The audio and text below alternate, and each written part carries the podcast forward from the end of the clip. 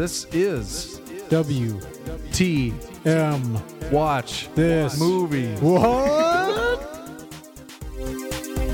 How you doing? Oh, good for you. Oh, your. Oh, wait. I ain't drinking up. First, you gotta do the Trump shuffle. Obviously, you're not a golfer. Watch a few movies, take a few notes. W T M. Watch. This movie. Welcome back to a brand new episode of WTM Watch This Movie. I am Eric Mulder. Some of us pump, and some of us slump. Joining me once again is Mr. Positivity, Wolfie T. You want to talk? We'll talk. I'm a sucker for good conversation. What's up? Big episode today. We're doing pieces, and we are very fortunate to have all three members of the Midnight Movie Cowboys podcast. First up, we have Mr. John Grace. My tiger kung fu is better than yours. I don't think you're good enough to avenge your master. Yeah. How's everybody doing? Welcome. Also joining us, Hunter Dusing from Texas. Hey, pond scum. Here's a 45. You can keep the change. Howdy. Howdy, howdy, howdy, howdy, howdy. Howdy, howdy, howdy. Welcome to the State Fair of Texas. Also joining us from Australia, we have Mr. Stuart Bulk. Good morning. Can I help you? John Holmes, uh, Mr. Marengo asked me to come. The lady selling a Beatles mono box set. Hi. Oh, hello. Who's selling it? Uh, some chick on Marketplace. Hmm. Yeah. Beatles in mono. It's the only way to listen to them. When we were doing Friday the 13th part two, you were shopping. I'm always looking for shit. Uh, our, our listeners want to know what's next on the Stuart Box shopping escapades. Well, you guys don't whip out your junk anymore, so Yeah. where's people Yeah. supposed to know? I haven't even seen much from you guys on the Discord whipping out your junk. Ooh, Hunter's got Death Wish 5. Only the finest cinema over here. Is that What's- Kino? Did that? I did. How did that come with a plate of cannolis? yeah, yeah, it did. Should have done. Yep, that's the Kino. There we Uh, go. What's This one- what's the uh, subtitle on that? uh, it's the face of death, The face of death. and also uh, John. Let me show you. John will appreciate these. Shaw Brothers, No. oh, for God's sake! Volumes one and two. Lots of gold in these. They got two more coming out. They're, you know, it's My it's Shaw, Shaw fans eating good up in here. Those are Yeah. the, the shout sets, right? Yep. Yeah, they're the shout sets. Very nice. So they do have three and four confirmed, huh? Yep. Yep. I don't know what's on four though, but uh yeah. Doesn't matter. Has there been a re-release of the Bruce Lee's this week? No. Hopefully, No. Maybe next week, John. They'll get another. re- Another- reissue them with cocaine straws. yes. I uh I tried getting the Bing AI generator to do some uh Bruce Lee related drug humor and it refused. So Ask, Sorry. And ask then uh, so Arrow. cease and desist. I was gonna tweet it at Shannon Lee.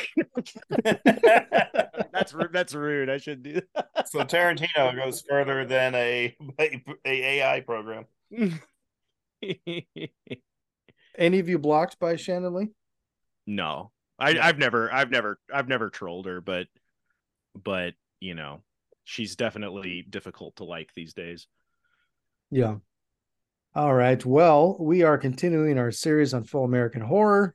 Today we are looking at Pieces from 1982, which was a Spanish American production, mostly shot in Spain. We we were assured it's a giallo.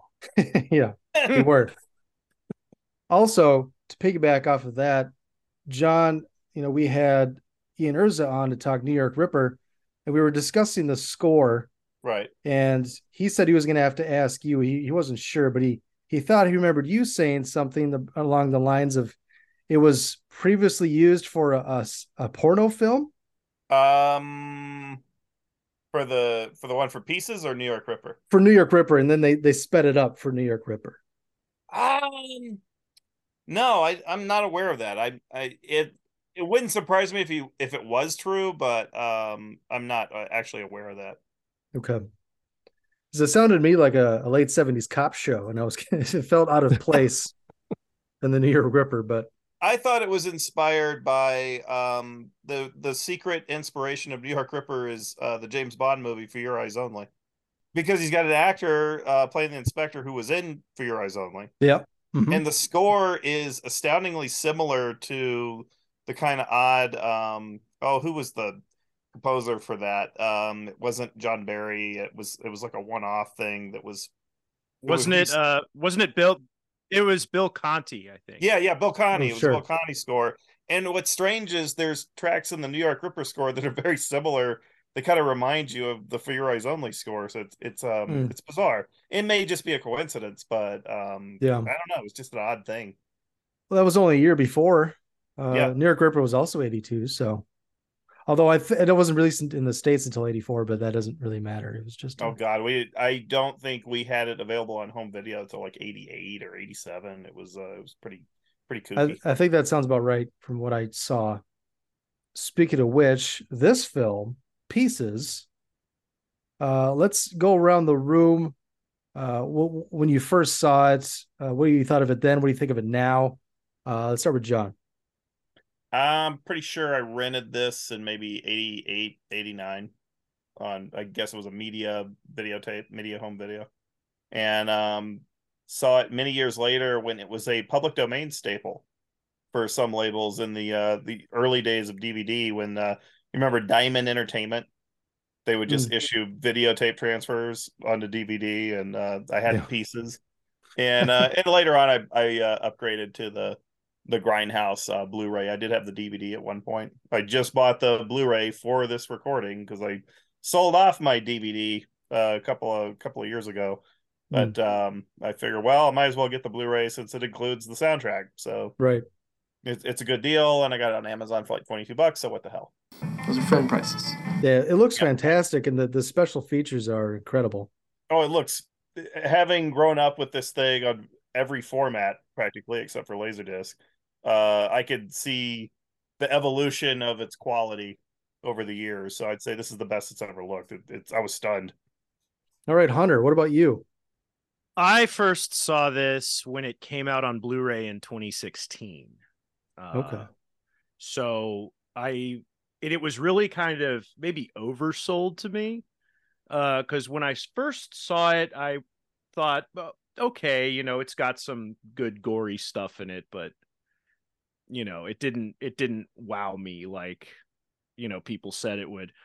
But um this but you know, I liked it well enough to where when you guys mentioned doing a show on it, I was like, oh yeah, yeah, I'll watch it again. And this time I had uh, a much more positive experience with it. So That's good. Uh, yeah, speaking of the the 2016 release, Grindhouse releasing, they also did the DVD, but this is the updated Blu-ray. This is the only Grindhouse releasing title I have. Do you guys have any more from Grindhouse Grindhouse release uh releasing? I I have their um oh gosh, what's that movie called? Mike Malloy did the commentary on it. Um our friend Mike Malloy. It's a Eurocrime film. Assault with a deadly weapon, or Mm, mm, I got it over here. I had that, and I had their uh, release of, uh, I have their release of the Big Gun Down. I have their release of, or I did at one point. Uh, I don't know if I still have it. Cannibal Holocaust, and I think I have one more, but I'm not sure. But let me let me double check. I have it over here. I'll go look at that real quick. yeah, I have Big Gun Down, Assault with a Deadly Weapon, or whatever it's called. Okay. Because I'm I was pretty impressed with this pieces release, so I guess I'm interested to learn more about them and what kind of titles they yeah, it have. was it was Sage Stallone's company. He co-owns with that uh the other dude. Hmm. who I believe is an editor by by day. But um, it was it was Sage Stallone's company because I think he bought the rights to a lot of um stuff that was owned by the indies like 21st Century and Film Ventures. Uh, Stu, this was a, a first time watch for you, correct? Uh, what did you think? Your your general thoughts? Yeah, can I get a time machine? get my time back. By the end of this episode, you're gonna love it. No, I'm not. Yeah. Not even the tits can save this film. Are you sure? Did you did you see the tits? yeah, I saw them. but hell's that? The tough ones. This is Yeah, that's I it. couldn't- Yeah, that- Umberto Lenzi. Okay. That's a, that's a um, great movie. These Yeah. fucking Italians get too much love, I tell you. You people are just off your chain. You don't. You seem to think Italian makes good cinema. They don't make shit. Well, this one's Spanish, so Yeah. Yeah. No. And the Spaniards as well. A Spanish giallo. Yep, it's a Spanish imitating Italians. Mhm. Yes. Instead of a black glove with a knife, it's a black glove with a chainsaw Mhm. and a knife sometimes, depending on his mood.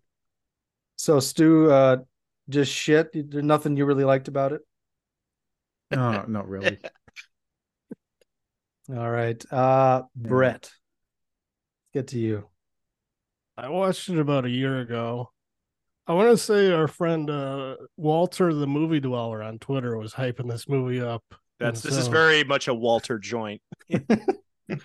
so so I, I decided to give it a shot, and uh, I mean we're doing an episode on it, so I didn't hate it. Obviously, Mhm. the the dubbing is always distracting to me. I think I mentioned that on our New York Ripper episode. I always get distracted by the dubbing being off from their mouths, but uh, this is a goofy fucking movie. Um, but it's entertaining. I, I found it entertaining enough. He needed the money.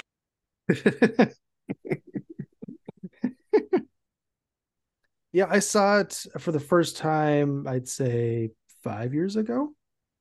I can't remember where I where I saw it. Act- No, I, I saw it on Shudder. That's where it was. Hmm. I can't remember if I saw it in conjunction with Last Drive-In or Sands Last Drive-In, but It was Joe Bob like five stars. Check it out. they did do a, a Last Drive-In episode on it. and all that. But yeah, I thoroughly enjoyed it then. Got my hands on that release. Yeah, I wasn't too uh, bad. I can't remember what I got it for. It was it might have even been cheaper in 22, but yeah, well worth uh, every penny. Uh, yeah, just uh, a, a real fun watch. Uh, so let's get into the details.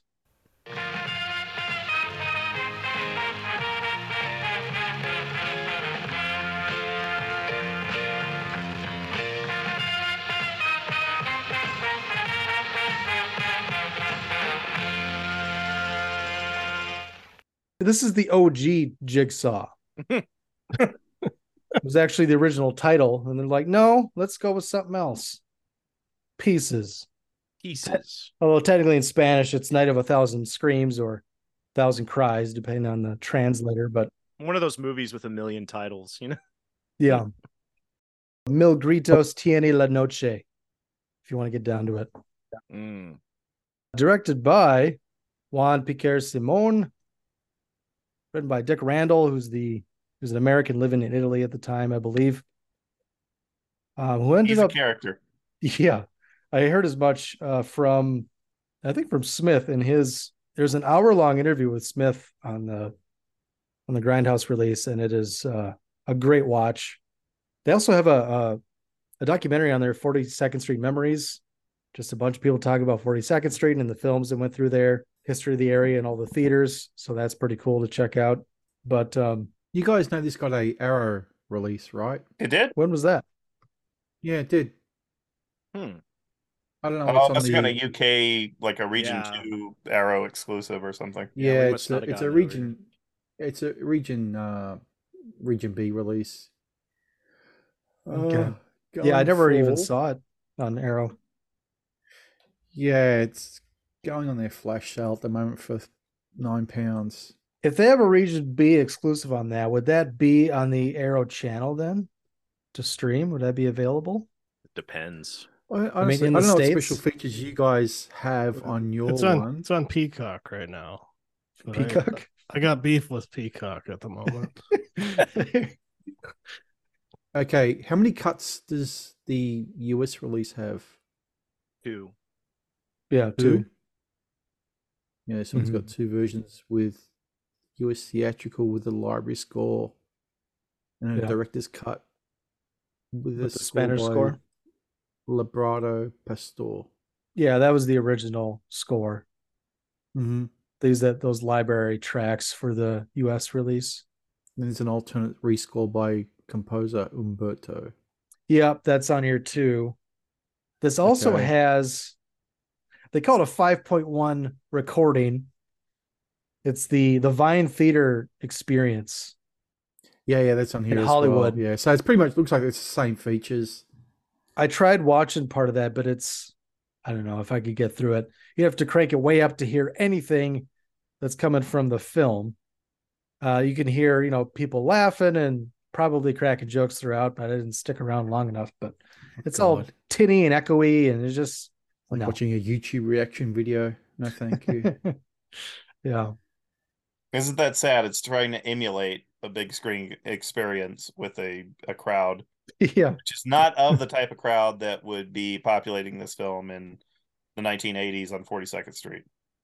The, you know, people yelling back at the screen and really having a grand old time. Half the crowd are junkies, you know, drunks, vagrants. The first Like- two minutes, go ahead.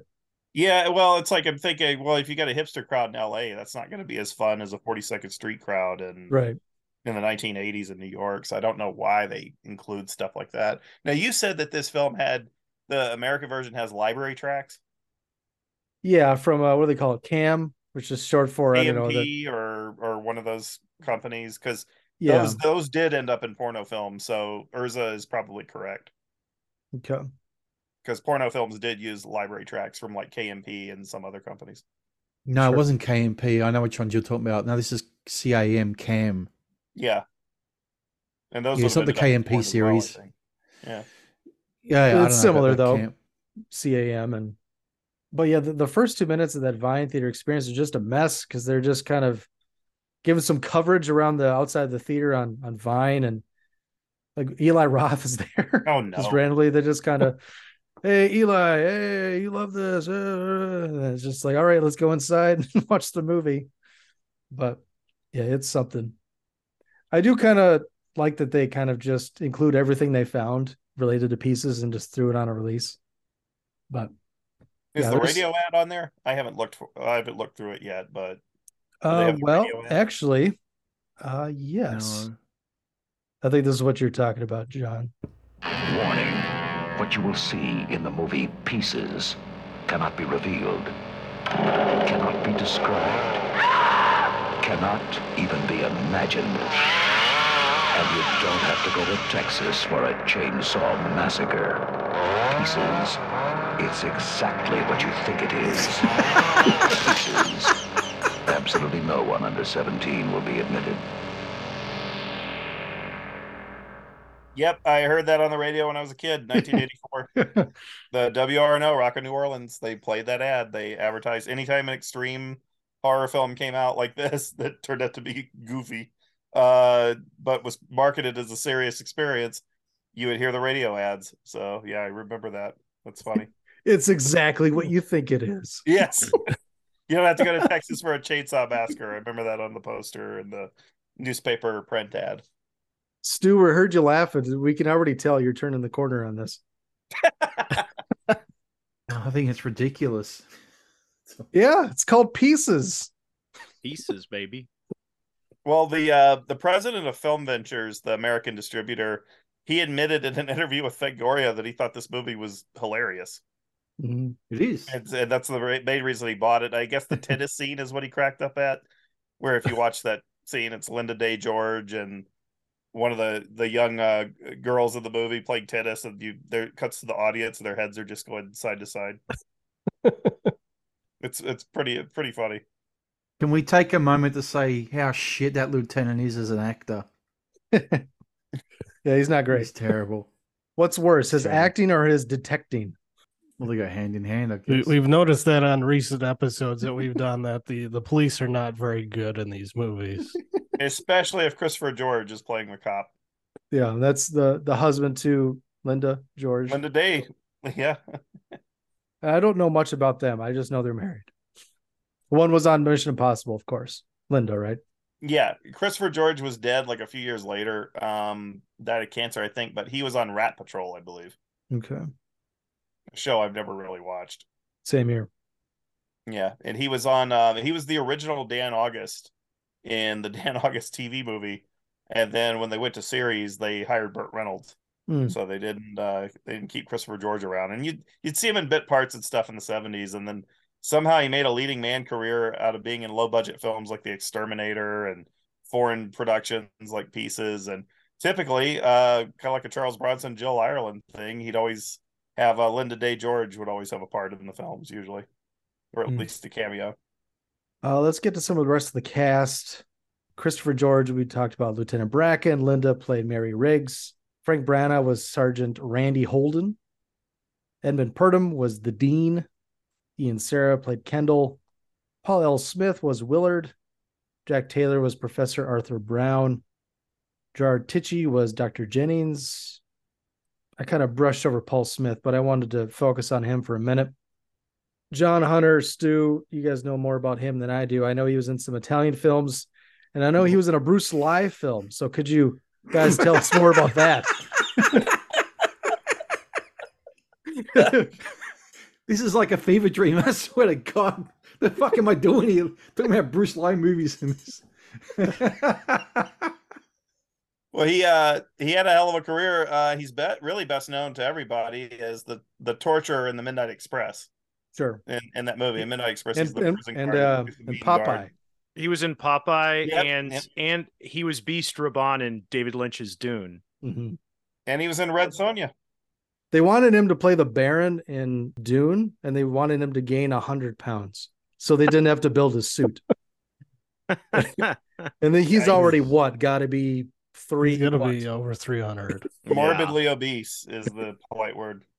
And he was how tall? You know, six, Yeah, he's a big guy. six, six, something. Mhm. So he's like, no. So we'll find something else for you. And then they ended up building the suit for it. I forget who played the Baron, but He was six two and three quarters according to IMDb. okay. Well, next to Bruce Lee, he looks six six. And he was in the In-Laws too, the uh Andrew Bergman film with uh Alan Arkin and Peter Falk. Okay. Yeah, he steadily worked. He wasn't he wasn't hurting for work uh when he did this. I think he just kind of did things for the money. Didn't care by that point. Oh, I forgot he was in Crime Wave, the Sam Yep. Raimi Coen brothers movie. Mm-hmm. Hmm. Yeah. Oh man, I totally forgot about that. I haven't seen that. It's not good. it's not Oh, okay. it was one no seriously it was one like when i finally got a chance to see it, i was like oh yeah sam raimi the Coen brothers how could this miss Whoo, swing and a miss You, you piqued my interest. It's Sam Yeah. Raimi Coen brothers, and then yeah yeah raimi directed it and the it. Coen brothers wrote it I like it Uh, more than Doctor Strange and the multiverse of bullshit or whatever. yeah yeah that's true it's That's- better than that That's a I made low it about- i made it about 10 minutes and I liked it more than Drag Me to Hell. So yeah Okay. and if you're a Raimi fan, you should watch it. But it's I just know that it's it's just mm, the it just it, it goes for that kind of Coen brothers zany type of humor, like kind of throwing back to an older type of movie. But it just doesn't really work. It it I don't know. There's something's off about it. Best uh, Sam Raimi film of the last 20 years, the one nobody remembers. A Simple Plan. Simple Plan's good. yeah, Yeah. it's a It good one. It's fantastic. Minnesota film. Oh, yeah? Mm-hmm. Oh, is it? That it is.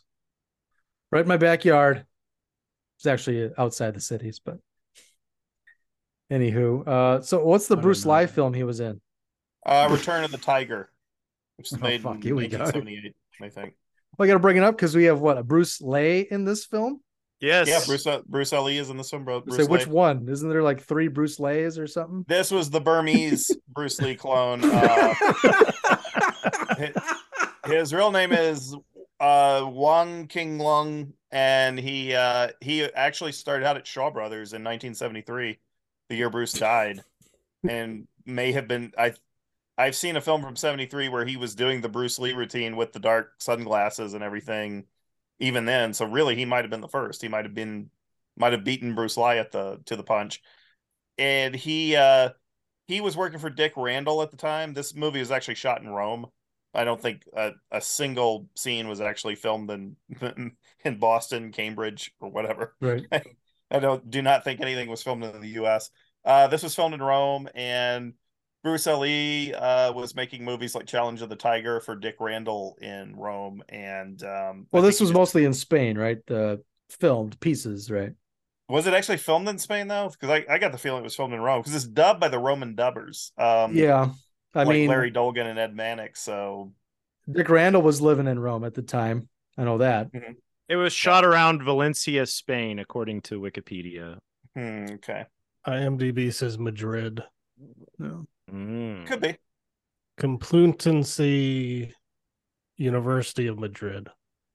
Ah, the, the stand-in for Harvard, where women was in Canada. skateboard to class and crash. Boston Boston University, I guess. Not not Harvard. Still. Yeah, they didn't look like BU.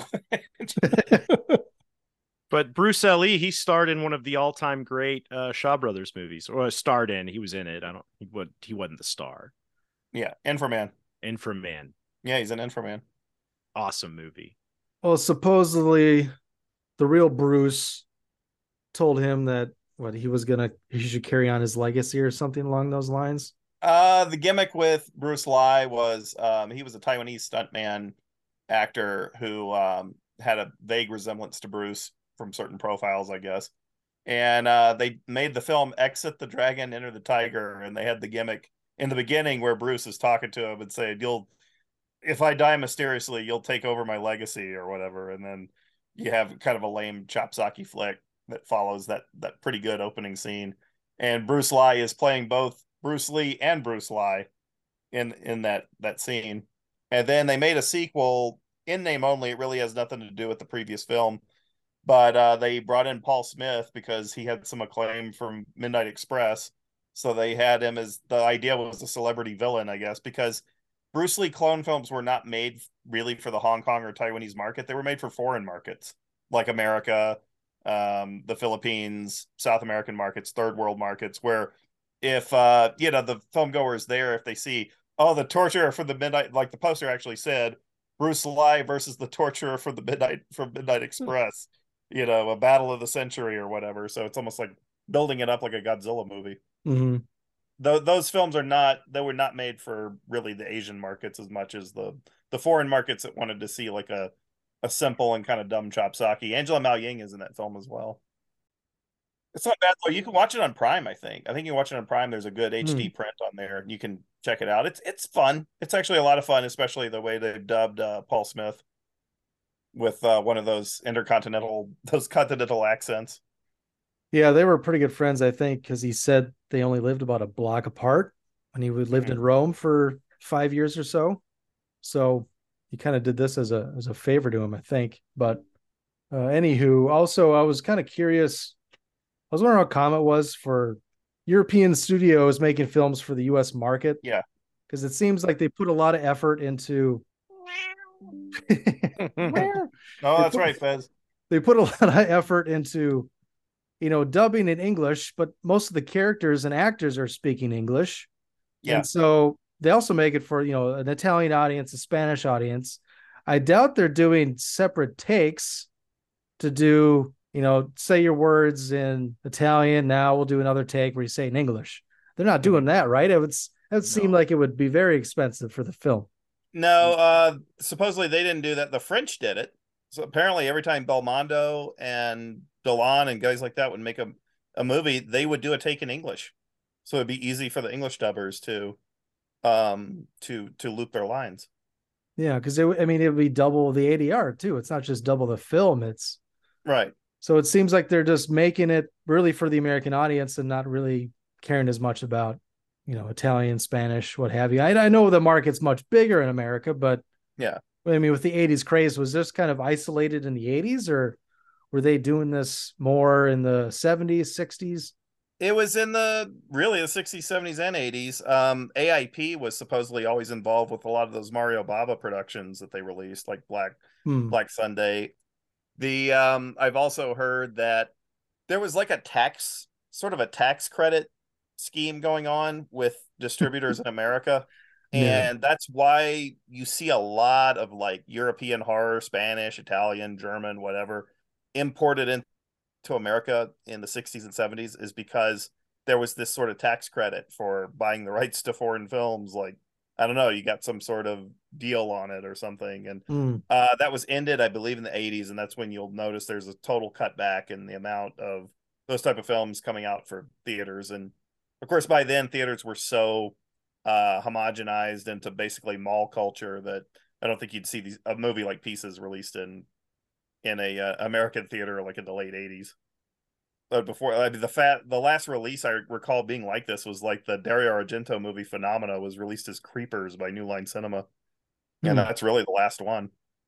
But yeah, I remember when one weekend the latest uh, a recent Lucio Fulci could open, a Dario Argento could open, and something like Pieces could all play at the same multiplex. This is a very different market.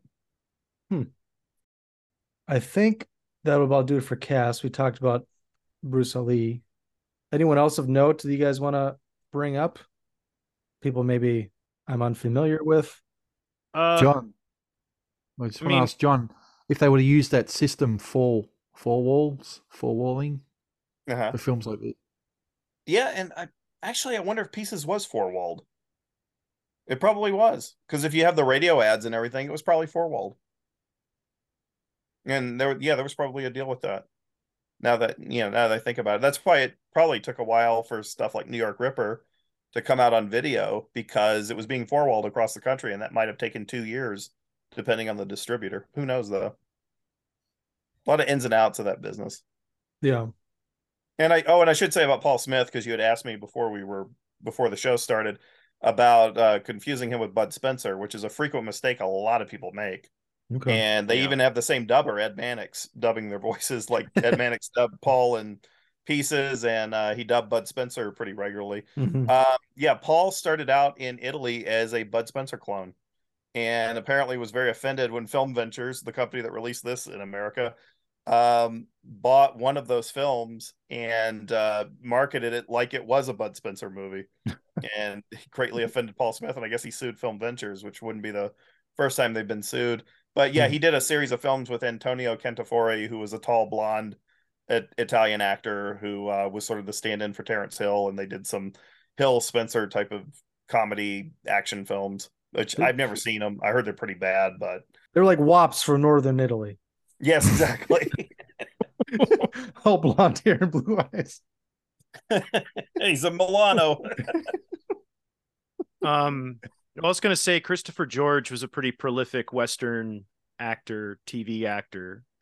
You know, he was in a lot of television, but a lot of westerns like El Dorado. Uh, what's it called? Chisum, Mm. uh, The Train Robbers, uh, and he was even in Enter the Ninja and City of the Living Dead for some cultier items. Frank Bra- Braña, who plays Sergeant Holden, uh, he was in a lot of spaghetti westerns, usually playing bit parts.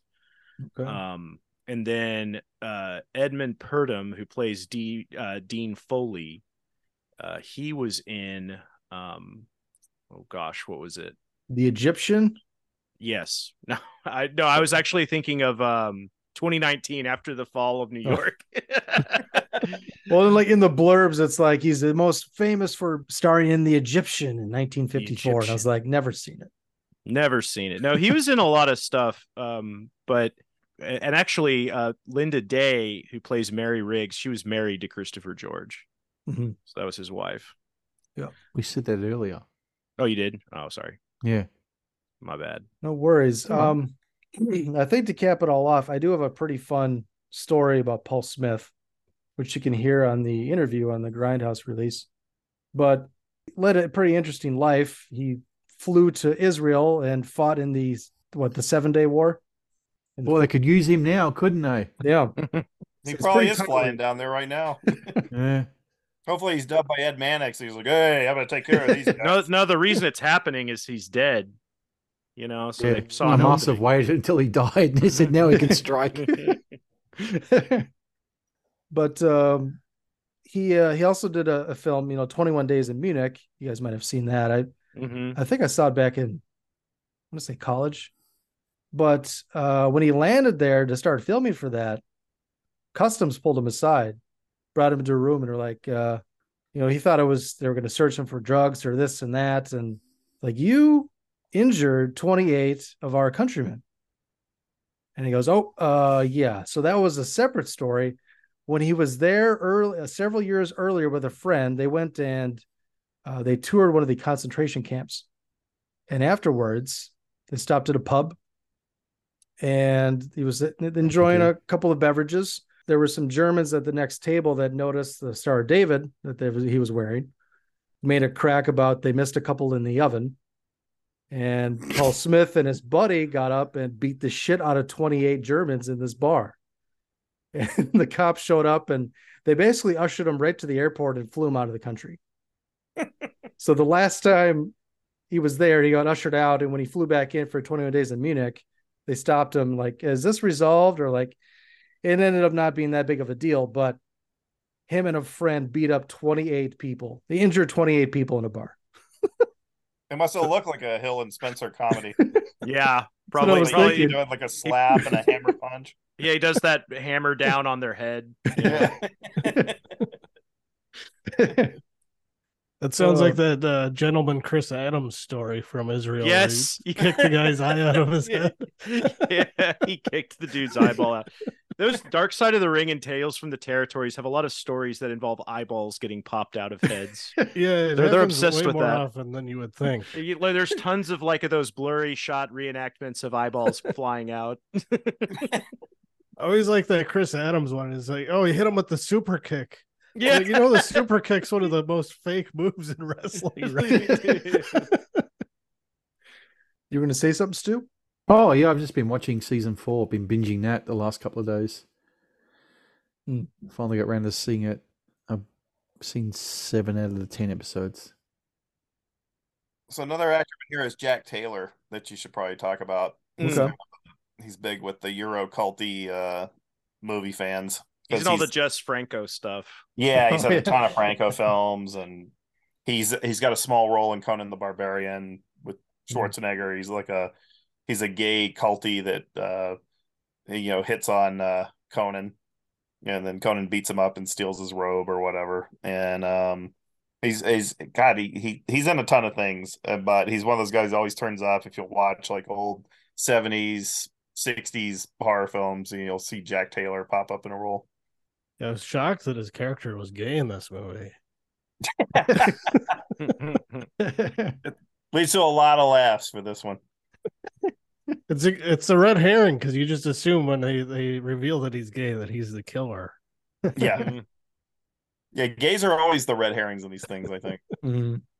One thing I thought was funny was when um the dean is asking the cops to go with him and he's like, Well, I don't know. You know, he starts like kind of getting nervous, like, oh, maybe I'll draw suspicion because I'm the anatomy teacher. and and then they're like, he like and then they he uh, leaves with the cops and he walks down, he's like, This is my classroom. And then they walk in. And then he's like, Would you like to see my collection of teenage girl skulls? And I was like, for a guy who seems anxious, he sure does seem to want to make them as suspicious as possible. He immediately incriminates himself. just- He's, like, ah, yes, this is a skull of a 16 year old girl that I keep on my desk. By the way, do you know any women who were murdered around here lately, beheaded? So that'll do it for cast. Mm. Any parting thoughts on cast? No, because I'm not not familiar with anybody else outside of the American and kind of a Italian movie staple actors. Sure. Dug the girls. Girls are nice. Yeah. That they are. The aerobics instructor was top notch. Ooh. Ooh, but I love to jump on her bones. Mm. I love the leggings that she had. Those thigh highs. Even better if they came off. Yeah, but they didn't, did they? That's why this film sucked ass. I can already tell you're warming up, Stu. You're warming up. John or Hunter or anyone know of what is in the extra three minutes of the Spanish version? No, no idea. Never watched it. no. Um, I I was gonna watch the Spanish one, but uh, I wasn't in the mood to do a lot of reading, so I put the English one back on. Sure. Um, so I'm not sure what's what's in there. Probably extra scenes of Spanish actors. Yeah. You know, acting really fey, like that that lead guy, that young dude hmm who like screams like a woman when the you know the corpse falls on him and everything. then you know, then you have the the fake the Carrie ripoff ending where you know it's like then he, he screams Yep. even more fair. Mm-hmm. I, IMDb says the Spanish cut of the film has alternate credits and longer shots of the Dean piecing together his jigsaw puzzle. Spoilers. No, whoa! Oh, I missed so much. Thus stretching the film's runtime by, by an extra minute. Good lord. Uh, the synopsis of Pieces is the co-eds of a Boston college campus are targeted by a mysterious killer who is creating a human jigsaw puzzle from their body parts, from their pieces. Pieces. It's exactly what you think it is. Uh, so we begin with a rather shocking tale from the 40s, even though it looks like it takes place in a house from the 1980s. it's like what 40 uh 42 42, 'Cause I think- 1942. yeah, because the the film takes place 40 years later I like how the kid sings Humpty Dumpty while he's putting his puzzle together. where does a 10 year old boy or he's probably about 10 or so where the hell does he get a puzzle like that this is the 40s Yeah, they didn't even make them for adults like that back then. yeah Maybe in Spain, but not definitely not in America. Maybe it was a hand me down from his dad because his dad was a perv. You know, yeah, brought it back from the war. brought it back. Yeah, he died. He was in the military. That's right. And then the cops come in, and the cops have like nineteen late nineteen seventies hairstyles, mustache. so so much for the forties uh, period setting. Things escalate quickly with that puzzle, though. Like, mom comes in and just starts wrecking the whole room, Mhm. look- looking for other ner- dirty stuff. And uh he just axes her. Yeah, he says, "I want to ask you a question," and then She, she says, Bring me a plastic bag, and he brings her an axe. yeah, and uh, you, that that's pretty brutal too when he yeah Yeah, kills her. Pretty. Did they actually have plastic bags back then? it was a pretty dull axe because it took a few whacks was to get the- in yeah. there Shittiest looking axe in film history. It was blunt as. That's because dad's been in Europe with the Air Force. Yeah, Nobody's Wait, been using it. mom. Mom's not sharpening that thing. It was like watching ECW with you know Abdul the New Butcher. or Jack. something. She Yeah. played uh, She, was- she was. He saw New Jack when he sees mass transit. It was like that match where uh, Sabu kept hitting uh, Cactus Jack with the glass bottle and it wouldn't break.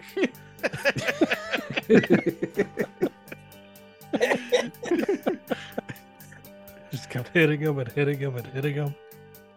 Oh my gosh. but yeah, I don't know. Like that's a pretty. I thought I thought that was a pretty chilling scene. You know, Yeah. it's silly. This movie has a very over the top tone, Mhm. but it still manages to be like disturbing. It was pretty shocking when i first saw it i wasn't expecting that Right? Yeah.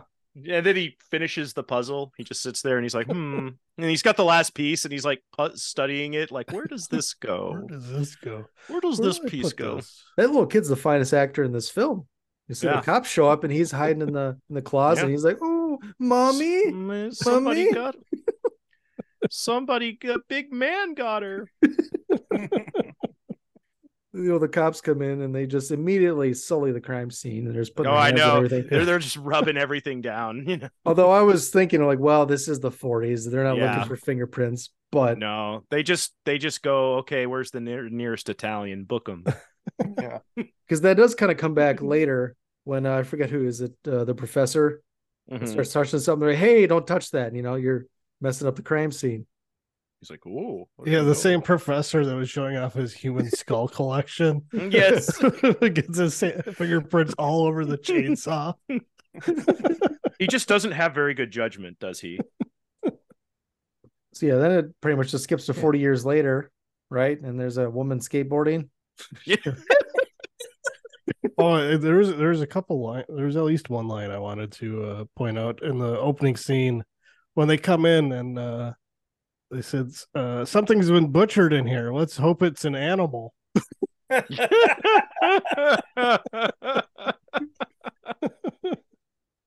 yeah. With the skateboarding gal, I was thrown for a loop at first. I'm like, well, what the fuck happens to this girl? Why is the scene in here? And then I'm thinking later, well, maybe he saw it because in the first scene, the mom smashes the mirror. It like triggered something in his mind. I mean, and then I, I read a, um, on IMDb or Wikipedia or something. It's like, yeah, the murderer sees that and it, you know, brings back all these memories or something. And I was like, I didn't know. I didn't, maybe I was writing down a note or something, but I didn't see the dean or They do flash back and forth between the the mom breaking in the mirror and the the Yeah. girl running into the mirror. So it'd be quite a coincidence if they weren't, you know, connected. It's not communicated very well, but that's kind of what I picked up from it. I was going, I think this is what they're saying. the flashback to the mother. Remember this from three minutes ago? Yeah. I love it when movies do that when you just saw something and then they're like, we got to make sure the audience can keep up with this. Let's show it again. Like this is important. Make sure you remember it. the New York Ripper in the beginning when she, the first uh, witness he interviews, uh, yeah, she was talking to somebody on the phone that sounded like a duck. And then the next scene, he's talking to somebody and somebody mentions something like a duck. He goes, Oh, where have I heard that before? I mean, it was Yeah. the previous day, but it was the next scene. The, So- the sec- well, the secretary says, uh, "There's somebody on the phone for you. He sounds like a duck." And he goes, "Where have I heard that before?" Hey, sounds familiar. And like it, in the movie, it's five weeks, but in the or you know in the in the timeline of the movie, it's five weeks, but in the actual movie, it's like three minutes, like between the time he's told about the person that sounds like a duck, and then I the person wonder. calling him. Well, that has the greatest. That movie has the greatest line in all of giallo.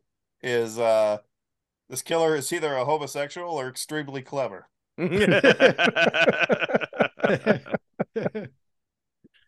Uh, is that when they're uh, at Scellenda's house when they're looking at over all the the nude pictures of the men and the the penis pipe and all the accoutrement that he has? I don't remember. I just remember after he says it, I think they cut to the scene of of that guy going buying his his uh, blue Blue- boy mag. Blue from the- the- for- Blue boy in a paper. Here you go. yeah, and one for you, sir. Just- I like how they just had to use newspapers as wrapping paper back then. Yeah.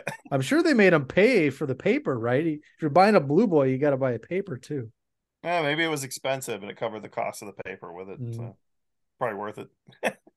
Poncho and blue boy. So yes, uh, the woman breaks into the mirror. and Not sure what happens to the woman, right? We don't know if she is dead or maimed terribly. Yeah, it's missing some B roll there. Yeah.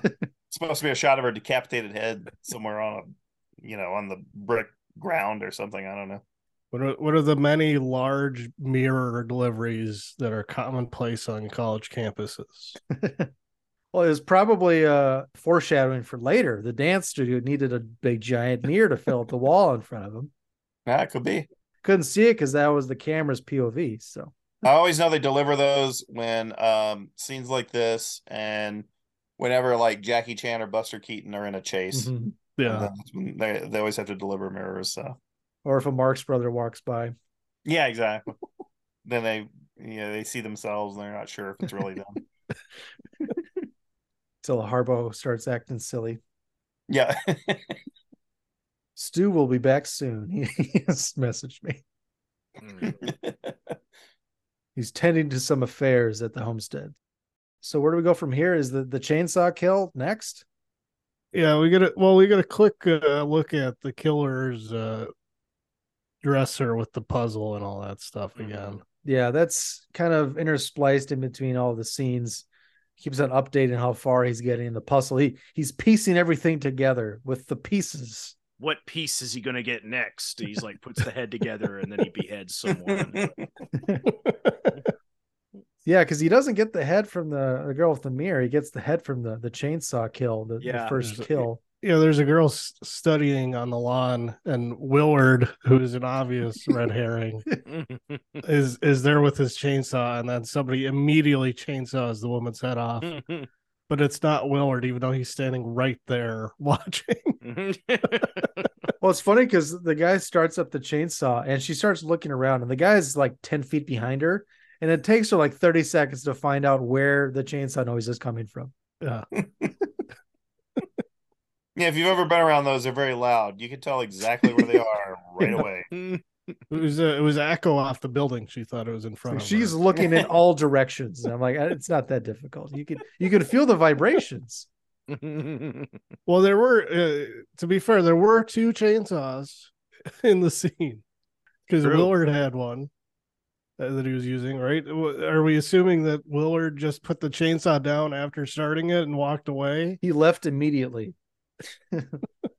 he just turned around and he started pruning. You know, Oh, didn't suspect he a didn't thing. notice. He didn't notice. Maybe he's hard of hearing. Yeah. Couldn't see through his squinty eye. Yeah, I was trying to figure out if that was like an eye issue he had, but then later, especially in, in his interview, that's in the late aughts, and he looks fine. He doesn't have like a, you know, Forest Whitaker or anything, but I thought he was doing that as a as a goof. yeah, He was. as a goof. It was like an acting acting tick or gimmick. it was some, I guess, lingering effects from Popeye. Watching Robin Williams do that for for six months. It wasn't like a six month shoot in that that town. Was it in Sicily where they built that? I thought it was Malta. It might be that's right, Malta. Yeah, that's right. It's Yeah. Malta. But I think that that whole set, that town, is still there to this day. That's what I've heard. I have heard that. That'd be quite the pilgrimage. yes, I'm going. I'm going to visit the set of this film that you all hated when it came out, and some nerds pretend to love it now. But you know, well, it's a it's a Robert hated- Altman film. You gotta. Yeah, well, people hated that film in 1980. I Mm-hmm. remember my my father refused to take me to see it because its reputation was that bad. I'm I'm sure it would have been better if Shelley Duvall wasn't so mentally destroyed by doing The Shining the year Yeah, before. you know, she was com- driven completely insane. Never worked again. It was all Stanley Kubrick. She was born to play Olive Oyl. He did that. Well, the big the big complaint about the film when when I was a kid was you couldn't understand anything Robin Williams said, Hmm. and it was very long, and and not much was happening, and he didn't even fight until the end, and the, which was pretty true when I saw it on cable. So, but yeah, it had a bad rep. I guess yeah, Altman liked working with Shelley Duvall with with Nashville and whatnot. He put Yeah. her in a lot of movies. She was very busy in the '80s. She produced Hmm. that show for Showtime, Shell- Shelley Duvall's Fairy Tales. Mm-hmm. Mm. Yeah, she did a lot. She did a lot of work. I don't know what the hell happened to her in the last 20 years, but you know, some of these people just don't maintain their uh sanity, I guess, in that Yeah. business. But she seemed like a pretty successful producer back then in the 80s. She worked through the '90s. Yeah. Yeah. She looked great in Nashville and Brewster McCloud. She looked great back then. But um yeah, by her Olive Oyl days, I think the the shining and all the smoking she did in the shining, I think really turned her. Yeah, that's what that's that's what really did it. all that Kubrick distress thing has been blown out of proportion. Oh, it's so ridiculous. It's such a silly. because so- he yelled at her one day. Who cares? He yelled at everybody. It's, it's she's an actress. Oh my gosh! Like, stop it, please. He made Tom Cruise walk through a doorway for three days straight, and nobody says shit about that. Neither does Tom hmm. Cruise. He didn't care because he knew it was fucking Stanley Kubrick. No. Yeah. No, it's one of those goofy internet rumor things that film t- Twitter, pe- really dumb people on film Twitter get hopped up on. This is not okay. Treat actresses like that. Oh, the uh Brando really raped what's her face on uh last On Tango. Blessed Tango, yeah. Oh, that yeah. fake story. Yeah, Jesus. hmm I mean, he used butter, so Yeah. You know, that's all a lot of it's off camera. and Courteous. completely out of out of view, out of range. yeah. No, that the scene in question, Eyes Wide Shut, I believe, is the scene where he walks in to talk to Sydney Pollack towards the end. And it would have been funny to see Pollack's reaction to this going on because he's got to be there because this is my scene. So he's got to stand there and watch Kubrick make uh Tom Cruise do like 85 takes of walking through a doorway, spending wasting three days of his life. I'm Mm. Like I wonder how Sydney Pollack took that, but So Shelley Duvall was apparently in a movie that came out this year. First thing she's done since like the year 2000. And it's her, Edward Furlong, Dee Wallace, Melissa Rose. mm. Melissa Rose. Ooh, but I love to jump on her bones.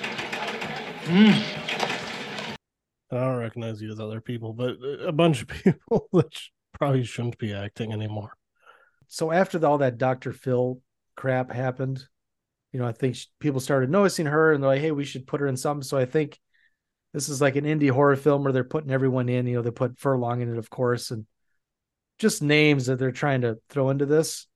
And I saw some sort of video on on YouTube. It's billed as like a, an interview with her. I'm like, oh, cool, an interview that's not Dr. Phil bullshit. And it's, I believe, people that are affiliated with that film and they're just talking to her in some sort of a almost like a, pull off from the highway or something or a, a turnaround like a gravel gravel road or something. And she's sitting in her van and they're just videotaping her from it's almost like they surprised her. Like let's do this interview. And yeah okay i'll talk to you for a little bit on camera. And it's very awkward and it seemed pretty exploitative and that's probably what her role was in that film. Oof, you should see this picture of her in that movie, though. Because I'm sure she, all of her scenes were probably like Brando. She's just sitting down everywhere. It was like Di- Island of Dr. Moreau.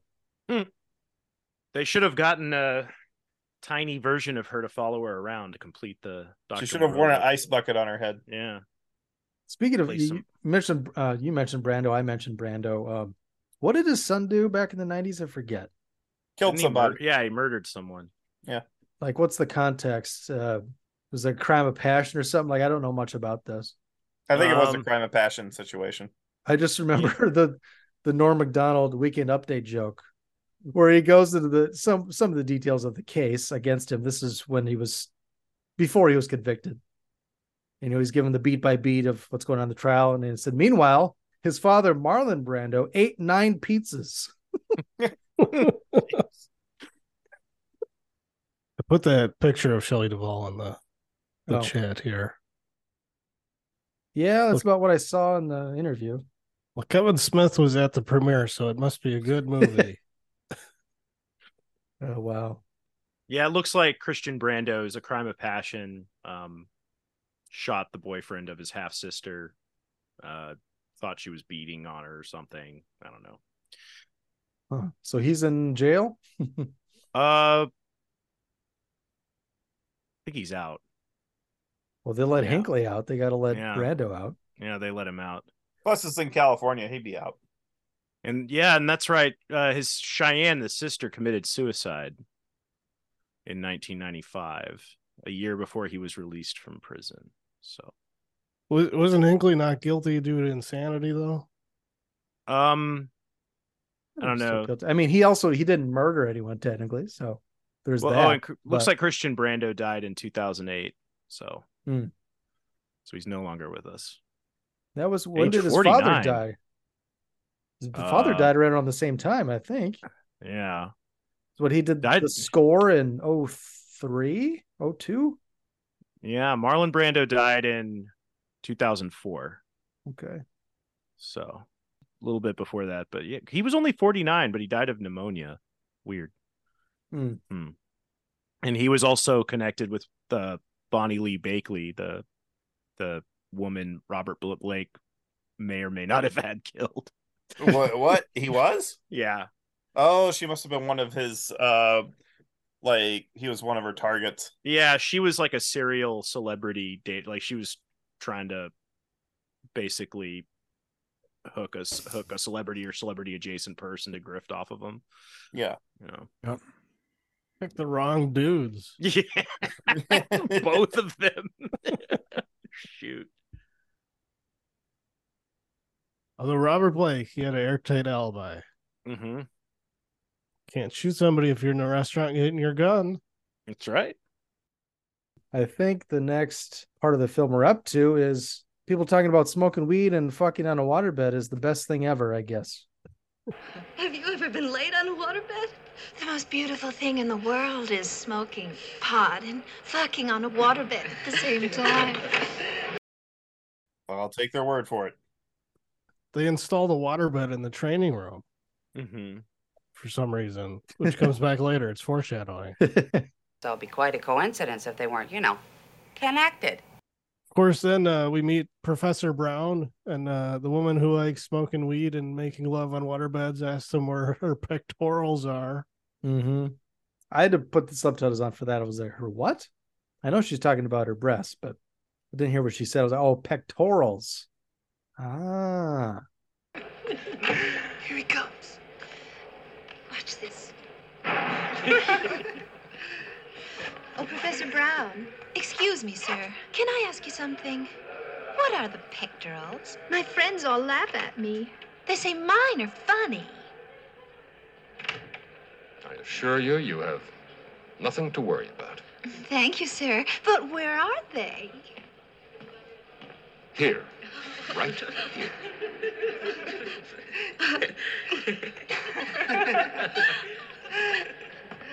Hers were ample. he was correct. You have nothing to worry about, he says. the next five, ten minutes of this film, it's the women are trying to fuck every man on campus. There's a guy running around killing women. Let's engage in high risk behaviors. It's like, where is this university and can I get in? Well, uh, around this time is when the two cops come to meet with the dean. Oh, Grace, would you try and find Professor Brown for me, please? He should be in the faculty room. He's sitting right here, Dean. Should I send him in? Oh, by all means, yes, send him in, please. Yes, uh, he's unmarried and lives with his mother. Ah, I'm glad to see you, Arthur. Come in. This is Inspector Bracken and Sergeant um, Lieutenant Holden. How do you do? Uh, do you have time to show them around the campus? When is your next class? Well, as a matter of fact, tomorrow. Oh, good, good. Uh, they, um, they want to ask you a few questions about the Palmer girl. She was attending your classes, wasn't she? Professor Brown is in charge of our anatomy department. Uh, please show them anything they may wish to see, and uh, uh, do come back to me, gentlemen, if there's anything more you need. I only ask one thing that you keep all this as quiet as possible. Think what would happen to the university if this were leaked to the media. Don't worry, sir. At this point, an investigation wouldn't help us either. We'll do our best. Well, I'm sincerely glad to hear that for all our sakes. Our version here amongst the alumni and staff will be that it was uh, an unfortunate accident. Well, gentlemen, I seem to have been doing rather a lot of talking, and I do have a lot of work to do. I'm afraid I can't be very helpful. I can hardly remember the girl. I have so much work this semester. Oh, come now, Arthur. You only have one section to look after, and I have this whole blessed campus to think about. And I'm sure you'll be much better at this than I am. Well, gentlemen, I'm afraid I'll have to ask you to excuse me. Professor Brown will take care of you. Thank you, Dean Fowler. You've been most helpful. You're welcome. But do uh, keep me in touch. Anything comes up, we'll keep you informed. And they ask, is the murder an inside job? And where's the head at? And uh, the dean says, well, you know, Professor Brown, he's unmarried and he lives with his mother.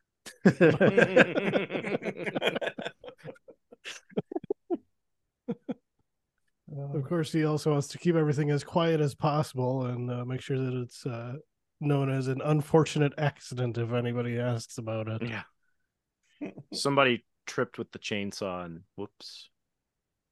Which is kind of a trope. Like this is, uh, this is people get murdered, and you know we can't tell anybody what happened. We gotta say it's an accident to make sure we cover our uh, reputation 1st Mm-hmm. Sleepaway Camp was released the next year, and there's like the first three or four deaths. It's like accident. It didn't happen. To cover it up, you know, I'll pay you extra to not talk about it, and this and that. We're all just rehashing Jaws. Need those summer dollars. Itself was rehashing the Night Stalker, uh, the TV movie. The summer town, right, Brett? And they need their summer dollars. Yeah. Summer town, we need our summer dollars. Well, and that mayor, he got he done got reelected too. He's still mayor in the next movie. Yeah, Yeah. there's a there's a movie that came out this year that made that point. It was uh shit, what was it called? It's that one with um Shailene Woodley as the the cop who helps Catch a the Killer? FBI to catch a killer. Oh, And uh so it starts with a New Year's Eve terror attack or or mass shooting, I guess. And uh they want to the, the FBI guy wants to shut down the whole town until they catch the guy and some guy goes uh the mayor gets reelected in the sequel. That's the lesson from Jaws.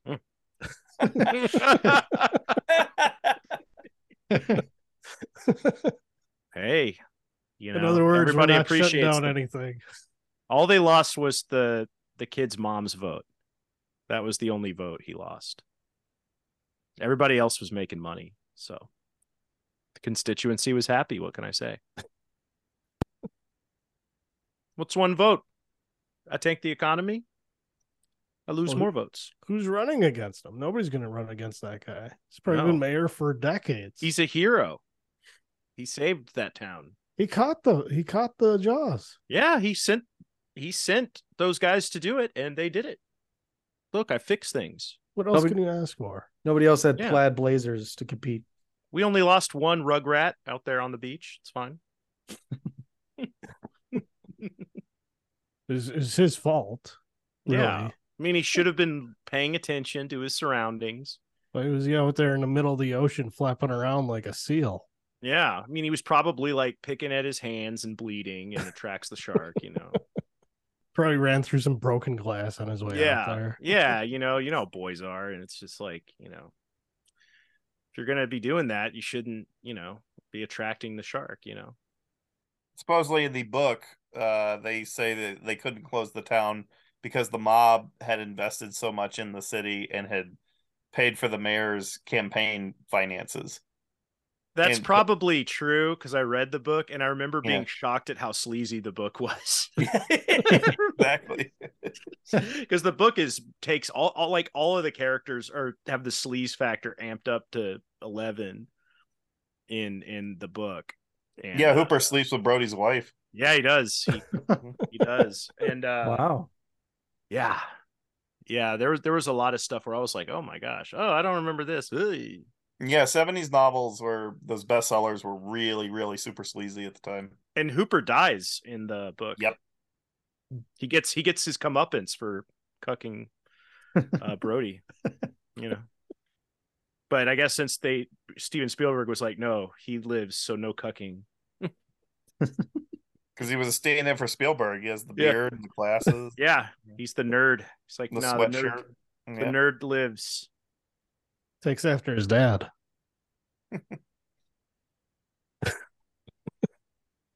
All right, let's move on to I guess the next kill. Woman in the library. She's had too much history for one day, so she has to go and fuck in the pool. So she drops a note for some random guy. It doesn't seem like they know each other, right? Doesn't matter. yeah it's, Well, it's a rip off of the scene in dress to kill Yeah. the pickup in that Kendall Mm, was fucking everybody though. Wasn't he? Old, young. Who could say no to him? I want to point out a couple things uh, along the way here before we get. So uh, they asked Brown who if he knows the victim because she was in his class, and he, he says, "No, I have too much work this semester. I can't remember everybody's name." It should uh, we talking about how much he implicates himself just like uh, right off the get go, and then like the sergeant, he goes, "We're just out buying clothes without a label and trying them on for size." So that was a, a good line. A lot of great lines in here. Just uh no clues whatsoever. And we're just gonna ask everybody if they did it.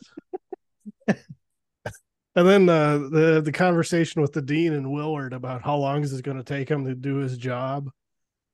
Because I don't he's doing some kind of landscaping job for the uh the school. Yeah. And uh he's you know, talking about how he doesn't get paid by the hour and should take him a couple weeks or something. And the dean suggests he finishes his job as soon as possible. but also, Willard really likes this chainsaw, which also implicates him very much in the murder of the first student. And when you see Willard at the beginning, you're supposed to kind of assume it's him, you know, because it Yeah. looks like he's like, oh, just 10 minutes. You know? Pl- Plus, when the cops uh, like uh, arrest him, he has like a Bud Spencer style fight with sound effects. which seems out of place in a giallo. I mean, he knows he looks like he just got caught red-handed, literally. They let him go immediately, though. He's got the blood on his hand, and he knows what it looks like, so he's got to defend himself. Yeah, that the note that uh, Kendall gets is, "I want to do it underwater. See you in the pool." and then he That- tries to throw it in the wastebasket and misses, and somebody immediately picks it up. No, does it show the dean in there somewhere? I didn't notice. I didn't notice either. Okay. I forget who says this. The the next thing I wrote down is, "I think he's a sugar plum." Down girl, you know what they say about sugar. That is everything wrong with this film. Mm-hmm. Cheap, shitty lines, mm. poor acting. Oh, I, I think it was the girl was talking to her friends about Kendall. And like, why would you want to go hook up with Kendall? Hmm. I think he's a sugar plum. We just talked about Friday the Thirteenth Part Two. Wouldn't you say there's some cheap dialogue and not very good acting? Yeah, but that's a in better that? film. I think I think the are you acting's the acting's pretty I thought I've always found the acting quite believable in part two. Yeah, I, I didn't Yeah. mind it or anything. I think I think it's that's a pretty well acted movie. Um uh, every time I watch it, it surprises me. The dialogue sometimes does it no favors, but yeah, the Right. acting's nothing, nothing worse than anything else out there. I mean, better than most. But you're, you're So- forgetting the main thing. It's a Friday the Thirteenth movie. what are you looking for? Well, Well- you could say the same thing about this. What are you looking for in pieces? Yeah. Yeah. It's exactly what you think it is, Stu. Apologists. You don't have to go to Texas for a chainsaw massacre, Stu. That's the best bit about that whole film. The advertising, you name it. That's the best thing. Good marketing. And you, you know, soon as they wrote that line, they said, "That's it. There's our ad." Yeah. Yep. There's the moneymaker right there. Don't It made to- money. It was a big money maker. Is it better or worse than the tagline for Expendables 4? What's that? They'll die when they're dead. Oh, Boy, that, those uh, box office numbers kind of made that clear. I read that Stallone said it was going to be the first of a new trilogy.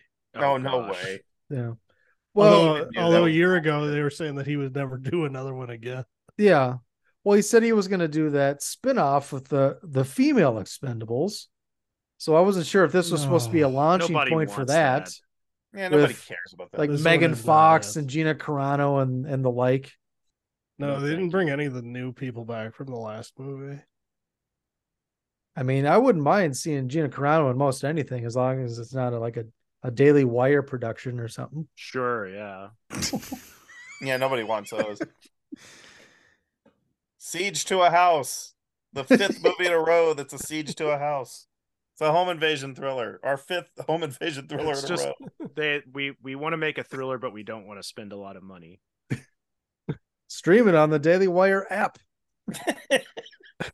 It's where I watch my thrillers. I watch them on my computer with an intro by Ben Shapiro. If it doesn't have Ben Shapiro's name on it, it ain't worth shit. Mm-hmm. But pay ten dollars a month for our app and watch our three movies. Yes. you can watch Run, Hide, Fight. Hey, we got to be easy on the Daily Wire after the events of yesterday, guys. Come on. Oh boy, this would be a great time to subscribe. Do they have a Israeli declares war discount for the Daily Wire? Well, some of us saw Golda in the theater, so uh, you know we're doing our part here.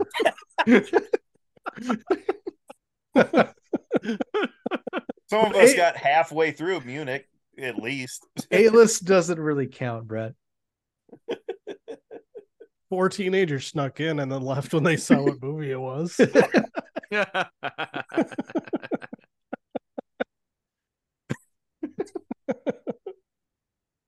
The only thing I'm dreading now about that attack in Israel is all the memes coming from Garrow. Oh no! God knows what we're in for. the Barbie ones are bad enough. I, I look at those things and go, what the fuck is wrong with this guy? What's with all the Barbie memes? I can't work out one of them. Uh, thought it was funny. I was as soon as that stuff happened, I was like, I got to go to Zolly's Twitter feed. And the the first thing he posted about it was he reposted a Mia Khalifa tweet. Pack the bags. We're going on a guilt trip. If you're not standing with Palestine, you're on the wrong side of history. I saw he tweeted something about Ilhan Bay. yeah, I think he was sending subtle shots to to Ilhan Bay. People were having a field day with Mia Khalifa's tweets about that. Yeah. uh, I mean, anything to get over the all the disgusting shit you see on Twitter about that. I'll take any respite I can after seeing all the photos and videos of all that. Oh, Yeah, I even watched the censored stuff on Sky News, and I'm like, oh hell, bomb Gaza into a glass box.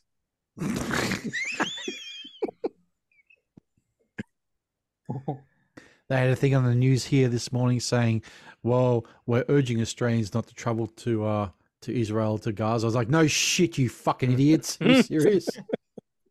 Well, maybe Golan and Globus will make a Chuck Norris movie about saving them. what's that? the production company who who owns that? Cannon Films. Cannon Golan and Globus. Oh, okay. Yeah. Now they can make that long-awaited film about what's his name, Mustafa Akkad. Oh yeah. I was gonna say Chuck Norris still has his total gym. He's he's gonna be in pretty good shape still. Yeah.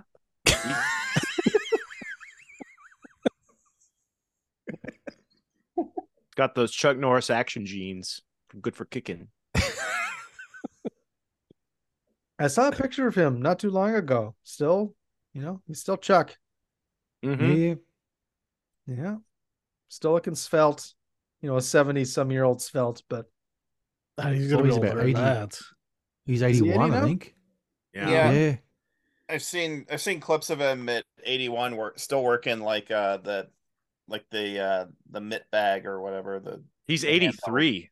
Yeah, he's, Oh, he still shit. works out, still throws punches and stuff. I don't think he can kick much, but I suppose that makes sense because I always think about that Seagal interview where, you know, they're trying to ask him about his contemporaries and who can hold their water against Seagal. And you know, what about what about Chuck Norris? He goes, Well, well Chuck, Chuck's in his 60s, you know. and this is like, I guess this is like 20 years ago. Mm-hmm. Yeah, or Chuck's in his you know late fifties or something. I forget what he says exactly, but if Ch- if Chuck was still in his prime, it it's almost like he's conceding he would you know be worthy. But He still is. You told me if he was. I'm from Seagal's point of view is my point. Oh, that fat idiot. Who cares what?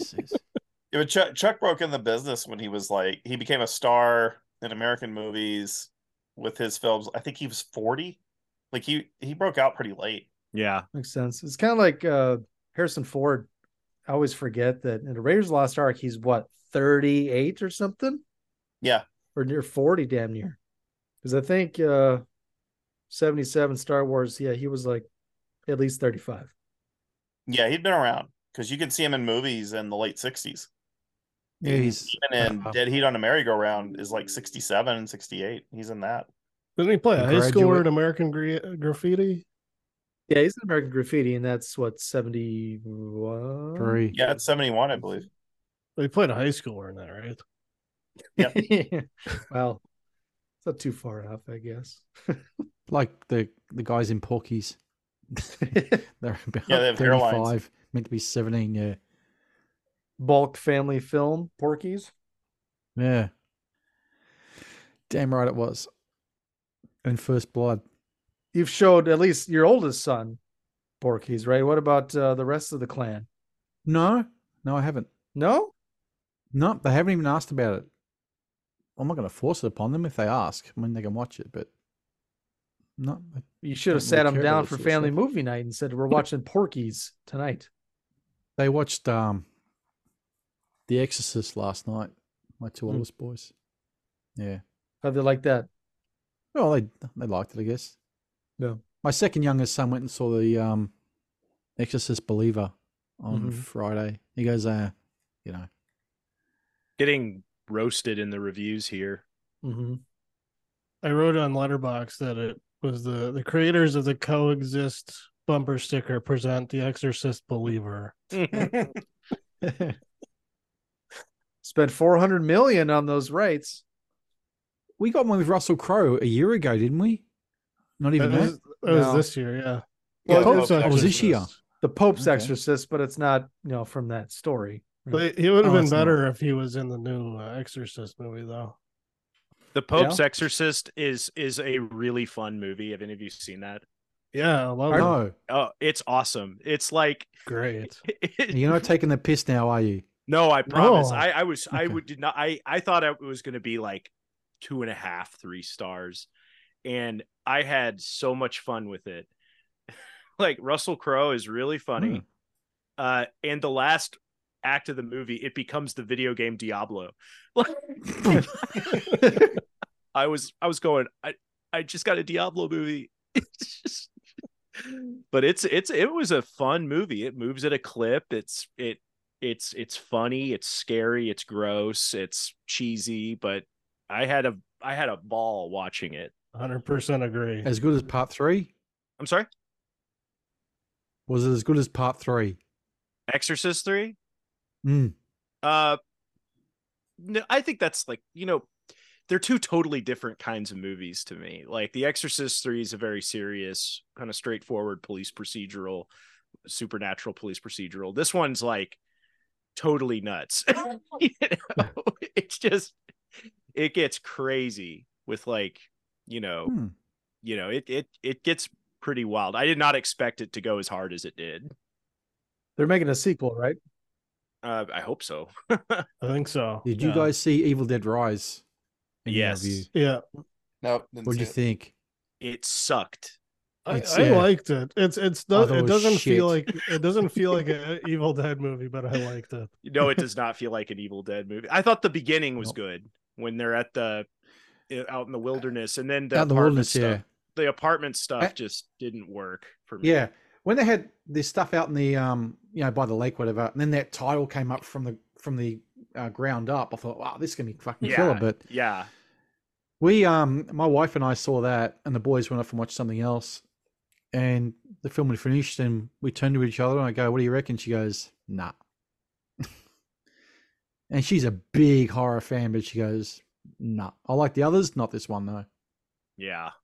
I, I It- thought it was fun, but like if if you're expecting it to be like anything else in the series, you're gonna be disappointed. hmm It was just, I don't know.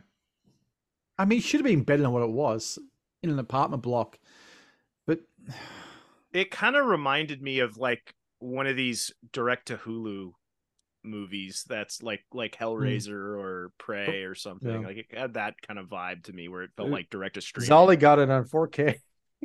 He gets everything on It's 4K. on 4K. Got Prey. He'll be like, "This, this is the worst movie I've ever seen." A few months later, he's at Walmart in Dolby Vision. I own it. You know, Well, it's Batman. It's got to go on the shelf. It's yeah, Batman. exactly. It's ASAP. It's a, it's a one star ASAP. yeah, he gave the Batman a two out of ten, and also gave it an ASAP rating. ASAP. That means now. See it as soon as you can. You have to. It's Batman. Yeah, because it's Batman. You don't sleep on a Batman movie, even if it's garbage. three hours of whispering, no thank you. I couldn't. You could. I couldn't sit through that again. It's also Yeah. very blurry and very dark. Yeah. Like Roger Deakins was like, "Oh, that's the best looking movie of that year." I couldn't see anything. What? How? What? Ugh. You must have just been kissing ass for that. Yeah, somebody, somebody. He's hoping somebody sees this. I mean, I love Deakins' work, but yeah. I mean, I no, don't that's why. It's why it's weird about. when somebody who's really talented and you would think knows what he's talking about has a insane take like that. You're just like, what? there's always got to be a dollar's reason or something or a f- personal favor to a friend. It's kind of like James Cameron, uh, kind of endorsing the past two Terminator sequels. He's Yeah. he yeah. well, he it- produced them. yeah. But he would even like Genisys even he didn't produce, did he? Mm-mm. I mean, I No, know he he did Dark anything to do with Fate, but he did Yeah, Dark Fate. produced Dark Fate. Yeah. but even Genisys, he's like, yeah, I really enjoyed this. As the spirit of the first two and all this and that. And He, he's he's always been nice to the stuff that's related to him that he's not involved in. He's He, always has been hanging nice. around Arnold too long. Ah, it's my best movie. Yeah, Arnold was always like, "Oh yeah, the Sixth Day, it's my best film." Ah, Yeah, go see yeah. it. See it early. Yeah, end of days. I played Jericho Cane. Yeah, it's very good. Women like this film. They, they they test the women. The women like it. So Maria, she read like- the script and she said, "Arnold, you must make this movie." I was watching that clip just today of Arnold at some sort of event or uh, maybe he was in a gym or something, but he was talking to a few people and that one fan came up behind him and jump uh, jump kicked him. oh yeah, I heard about Yeah. that. Yeah. That was, that was from a couple of years ago. He was Oh, it's recirculating hilarious. Some guy way, sprints and he- just jumps and just drop kicks him in the back. He retweeted it and he says, "This is why you don't just do bench presses. You train your back and your legs too." His, his that kid he had with the maid, that guy looks. He's like Mhm. the spitting image of. He looks Right. like Mexican young Arnold. You know, he does. Yeah, he does. he, he looks just like him. Yeah, Can't deny that one. Yeah, like the- that's a one- Spanish I- I think flavor. They had to admit that that was his kid because he was like, it's him. And no offense to Joseph Bain, his mother, but I mean, what was Arnold thinking? Ah. Oh my god! I've just looked at her now. I've never seen her before. You never seen it? Fuck. Like I've even seen, you Oh. know, you look at older pictures. Okay, let's see what she was like when he was making Jingle All the Way. Okay, let's see what she was like during that production. And it's like you go back to you see family photos where she's in it, and you're like, I don't see it, Arnold. Like, what are you doing? I think he just, I think he was just laying down with any old thing, you know. That or Yeah, convenience. maybe she was a bit mannish for him. You know, there's always Yeah, there's always that aspect. yeah. We don't know about Arnold and his and his uh some of his proclivities, I guess. Oh, I've just seen the son as well. Yeah, doesn't He's like looks young ju- Conan. There's, Yeah. there's your third Conan actor right Yeah. there. Arnold's Yeah. illegitimate son. King Conan, 2024. if you were gonna tell me we're doing a new Conan movie, but Arnold's son is playing it, I would be like, I'm listening. Okay. I I'm I'm intrigued. Go on. But it, King Conan with Arnold, shut up. Nobody wants that. Stop No. it. Well, it's like, you know, I haven't minded Scott Eastwood and things I've seen him in, but it's kind of like I want him. It would be great if people embraced him and he kind of took up his father's mantle, but it's just not working for him. Like Yeah. Chad McQueen. It's like uh when they made the Dark Tower, and it's Mm. like, you know who should play this role? Idris Elba. No. who should play the gunslinger? An English black dude. Not and then and who should play the bad guy? Let's get the most Texas guy imaginable, Matthew McConaughey. I'm totally stealing Jim Dirks' bit, by the way. But, uh, but I will. And he goes, he goes. If only there was someone out there who he when when Stephen King wrote that role, he was thinking of Clint Eastwood. I wonder if there's anybody out there who looks like Clint Eastwood. It looks exactly like a 40 year old version of Clint Eastwood. He goes, I wonder if there's somebody who looks like Clint around that time. I wonder if he's got a kid. I don't know. but Jim and Jim was saying that I was dying laughing. All right, let's get back to pieces. What do you say we cut the chit chat? A hole. We don't have to go beat by beat. We can try and speed it along a little bit, but to allow for more tangents, of course. But I think we'll just get to the next kill in the pool, right? Yeah, Jenny. I think it's Jenny gets killed in the pool, credited as Jenny Dash pool victim. So I assume that's her. Just takes the torso, leaves everything else. Yeah. Sack it up. Kendall never made it to the pool. I don't. He got lost somewhere along the Yeah, way. I don't I don't get that. Because Yeah. she was uh, quite the attractive young co-ed. He said, other guy comes and he says, I got this note from the dean's office 30 minutes ago and I couldn't find you.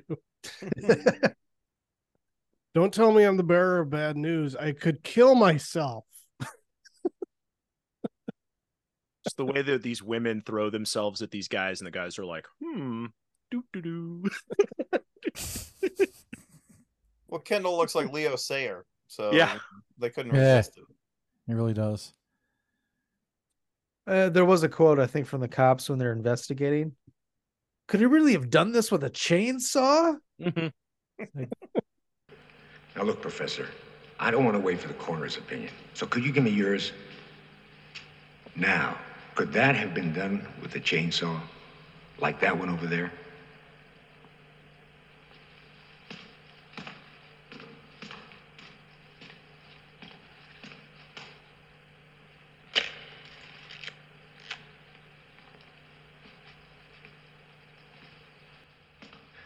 Don't touch it, Professor. You could have destroyed some evidence. Oh, I'm terribly sorry. Well, I'm not a pathologist, but uh, even a layman could see it was done with this. I'd say it's elementary. Okay, thanks. Thank you very much. That'll be all. You're welcome.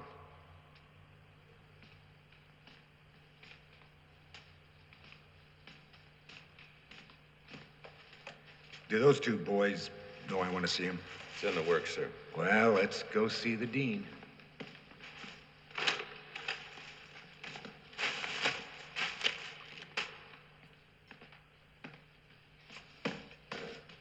What's the matter? I don't know. Guess this case is giving me the creeps. Me too. I wonder what the hell he's doing with all the pieces that are missing. That's what I mean. It's creepy. Look, we'll have to put some undercover agents in here. Fix it up with the dean when we see him. Girls, you mean? Yeah, of course. That's what he seems to be after. What else would he have done it with? like he couldn't comprehend a chainsaw doing that to a person, I guess. No. Yeah, so uh, Kendall's been summoned to the dean's office, but he stops by the pool first, and Willard is there, and he, he finds him, and uh, he grabs the bloody chainsaw, which of course is the first thing you want to do when you're in that situation. and they find the dead girl, and then uh, a bunch of cops just rush in, and this is where he fights all the cops. Yeah, that was awesome. I was wanting Terence Hill to show up and be like, settle down. Let's eat some beans. Uh, one of the cops pulls a gun on him, gets him to stop, get him all calmed down. But it's not long before they figure out it's not him. Yeah, they let him go. Then they uh he questions a bunch of people. Secretary, the dean, Kendall, the other kid. Do they talk to the professor again about anatomy since he's an expert in anatomy? Yeah, it must be, yeah. And then they they uh they guess that the killer sent a note to Kendall to keep him away from the swimming pool. Yeah, I was confused when they said that. I was like, what, yeah, I was are they like, talking wouldn't- about? Wouldn't he have gone to the? I don't understand. Well, no, they Oh. they sent the, the the note from the dean's office. Mm. I don't know, the secretary had it and she called for him or something. Yeah. But they didn't know like what the, the note said. Just appeared. That is the, the biggest problem with this film, I think, is just it's just kind of disjointed in parts and some of it doesn't make sense. You have to watch it a couple of times to see what they're really going for and. a certain scene. Well, it's because the dean is the killer. Spoilers, and he's covering up his own murders by acting dumb. How could that have happened? I don't know. Were you sure a chainsaw could do this? Did anybody see the killer a mile away and not find out till the end? It's pretty I- bloody obvious who it was. Yeah, when I was watching this, I forgot who it was because I it was So several years ago. I couldn't remember if it was the professor or the dean, and then about halfway through, I was like, I think it's the dean. Yeah, I kind Yeah, of. they It's couldn't- you. You can peg the dean pretty quick. Yeah, because I know that I knew there was at least one red herring. I was like, I know it's not Paul Smith, even though they're trying to throw it out there. But the gay professor's the s- first or second red herring, however you want to figure it. The, they're t- they're almost too obvious. And you also got Kendall Hmm.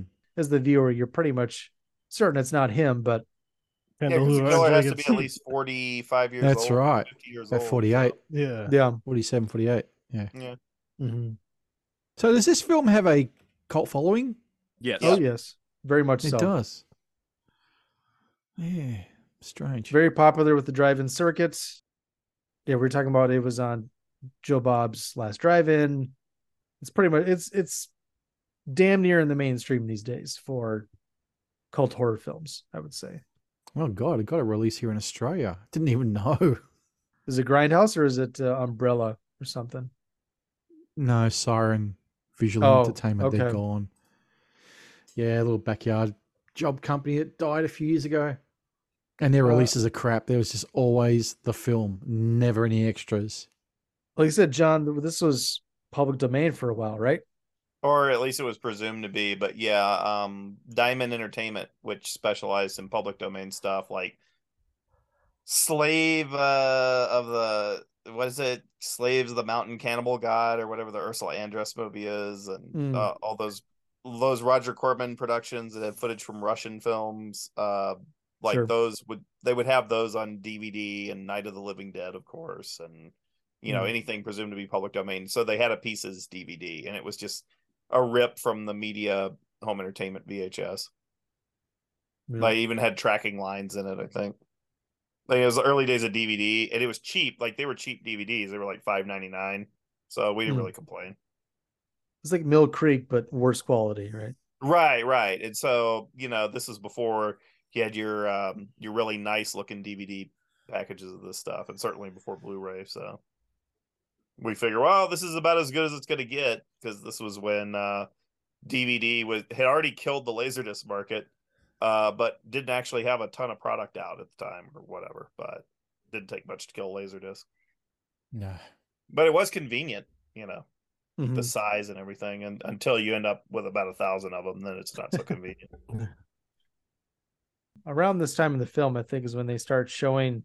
There's a couple of scenes with girls playing tennis, and I was very distracted by their skill level in tennis. Yeah. These are supposed to be you know, college athletes, and every ball they hit, they are just sending the ball into orbit. It is just being launched about 50 feet in the air. You know, they're shooting it like it's a volley back and forth. And know they're Mary just- Riggs is a world champion. she was the best tennis player in the world at the time. I like how she had Bobby Riggs' last name. No, I did read something about that. Like I noted it down when I watched it, but apparently, I think it was the director or somebody talked about how obviously they have these actresses and they're supposed to be good at tennis, and they none of them could play tennis worth a lick, so they had to teach them tennis at least well enough that they would be passable for a for some scenes with volleying and go, and whatnot. But it still didn't work. they spent, I think, a couple of weeks on that shit. Well, they put her undercover as the tennis coach at the, the school, and apparently there was only one member of the tennis team, and they just played each other as practice every day. What's the female undercover cop's name? I forget. Mary Riggs. Mary Riggs. Sorry. Yes. We kind of jumped over the, the dancer size scene. I know we talked about it a little Mhm. bit. Love that like scene. that scene. Have you seen the movie Heavenly Bodies? If like that Yeah. scene, you should check that movie out. Oh yeah. Way better film than this one. but still no physical media release for that film, which got to be the soundtrack. Everything Got to be tied up in the music. Really? Right's Nightmare. Yeah, it's only got a VHS, and that was it. I swear there was Nothing a. DVD somewhere I thought I used to see. Although I confuse that with um, what's the the Guillermo del Toro film I'm thinking of? Kate Winslet. What's that one called?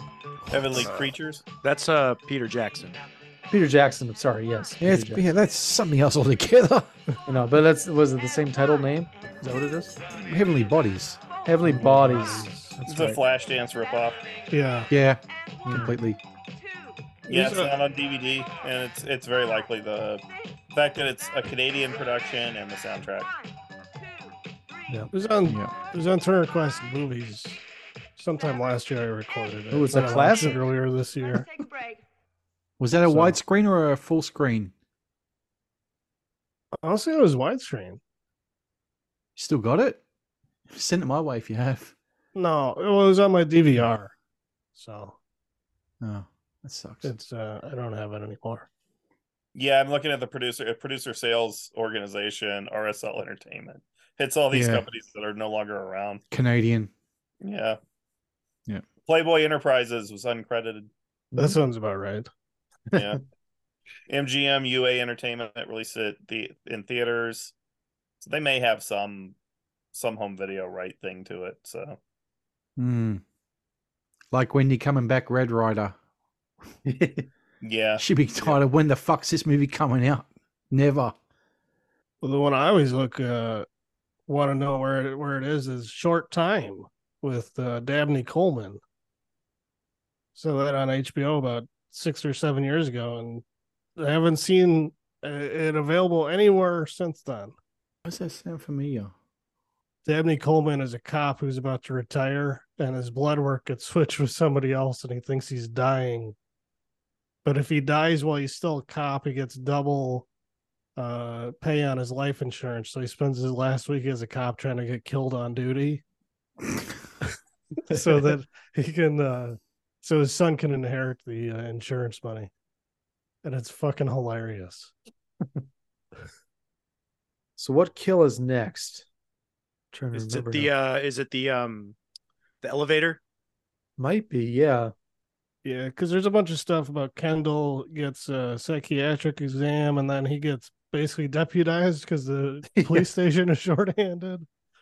And then uh, Mary goes undercover with him. When the detective calls uh the other one who's at the I don't know, is that like a is that like the station doing research or he's at a library or something doing research? Because he sends Kendall to go help. Yeah, that's that's later, but yeah. He cut that poor girl in half while she was still alive. You have any idea the tear that kid went through? She was still alive, for Christ's sakes. I know, Lieutenant, I know. But I'm doing the best I can. If I go too fast, I might miss something. You just gotta give me more time. We don't have any more time. Take some uppers or something. Just give me a lead. Anything. What I need is some help. I've been going 23 hours straight, but my eyes can't take it any longer. I'll do my best. Maybe I can get you some help. Remember that kid Kendall? I'll see if I can get him get him down there to you. I thought I was tired. We can't use a suspect. You must be kidding. Suspect? You're crazy. That kid's clean and you know it. Look, he knows everyone on that college campus. He could smell something suspicious faster than we can. I know, Lieutenant. I know. But the book doesn't. Yeah, what the hell with the book? The book says get the killer. Now quit talking to me and find me a lead, damn it. Take some uppers. Yeah, you go, yeah, take some uppers. It's the police office with the endless uh big US maps. It's it's City Yeah. Hall. They say it's City Hall, but it's like the records room at City Hall. Yeah. Picked the wrong week to stop taking amphetamines. Picked the wrong week to stop eating Wendy's. I like how they just have Wendy's all of a sudden. Like they Yeah. just- they took a break to go get Wendy's. You know, he pointed the, the cup towards the camera, so you definitely see Wendy's in there. Like, So I'm guessing there was a, was a Wendy's actually paying for kickback. this? Just reinforcing the factor in America. No, what what happens is you have a Spanish director working with probably a- an Italian producer and Spanish actors, and they're trying to emulate American films, and they don't actually know anything about American culture. So that's why you get all this disjointed, goofy dialogue and everything, and Mhm. then and kind of bizarre. I don't know stuff like the waterbed and the weed because they only know about American culture, and this probably includes Dick Randall. They only know about it from watching teen slob comedies Right. you know, which are translated into Italian and Spanish. That, so they have this completely distorted idea of how um, Americans go about their day to day lives. Mhm. So then they try to do a murder mystery, which requires some knowledge of the culture you're depicting. And so you get this completely alien thing where a dean is sending out letters to, to students and, and manipulating where they're going to be in the next hour or two. Like that, there's no college campus where that that operates like that. So um, that that's why this this movie is such. There's a lot of unintentional laughs simply because of foreign directors. You know, if you've seen the that documentary about the making of uh, is it Troll Two? Mm. Yeah. that's the film. Yeah, best the- worst movie. Yeah. Yeah, the best worst movie. It's like it's an Italian guy uh who won't allow any of the actors to change their dialogue, and even all these actors who most have no film experience whatsoever. They said Americans don't talk like this, but he doesn't Right. allow them to change their dialogue. We should point out too. There's a scene where Sylvia Costa from the Boston Globe was uh, on the case, and the the lieutenant denies that there's a maniac on the loose. Mm-hmm. Just shoehorn that in there. Which, by the way, you can't cover up murders. That's a funny thing. Somebody needs to tell the Spanish and the Italians you cannot cover up murders. It, it can't be done. Not in America. The reporter Sure could go down to the police department and ask for police records right away. And usually, Right? Yeah. Especially on Boston University campus. yeah, It's not going to be quiet. It's going to be front page news. right. Be all over the place. They don't actually have a ton of murders, or they didn't even even back then. So yeah, the the elevator kill was the the woman from the dance studio. Yeah. Yep. And uh this was right after oh, at the same time, I guess, is when what Kendall is screwing that older lady across the street. Right. When they mix the sexuality and the violence, I like it. They they hear her screaming from inside the elevator from blocks away. Yes. Even they the chainsaw running. would give it away. I think. They come running. Of course, she also knows the killer when she sees him in the the elevator. Hmm. Oh, it's you. What are you doing? No, please, no!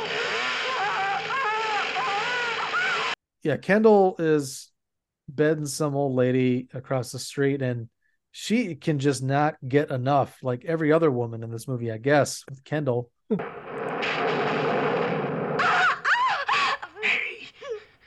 Shut up, will you? To wake up the whole college hollering like that? Oh, Kendall. What do you have to make such a big production for? Are you crazy?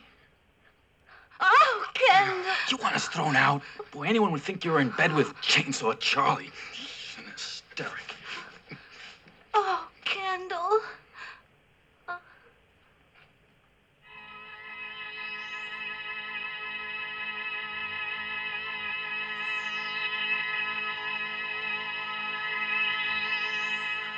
I'll control myself, Kendall. If we do it again, come back to bed, huh?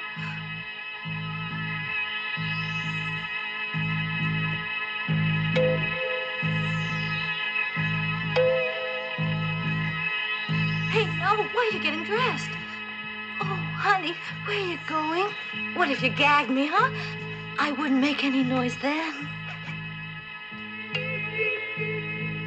Yeah, the, the women the women in this in the women in this movie are just such depraved sex maniacs This is less than 24 hours after that last woman who tried to hook up with him got her head chopped off in the swimming pool. You mean Americans, Hunter? yes yes they're, they're these are american women you've seen the way they dress on television Europeans' view of Americans. mm-hmm. Totally what it is. Of course, Professor Brown just happened to be upstairs in the library, implicating himself once again in another murder.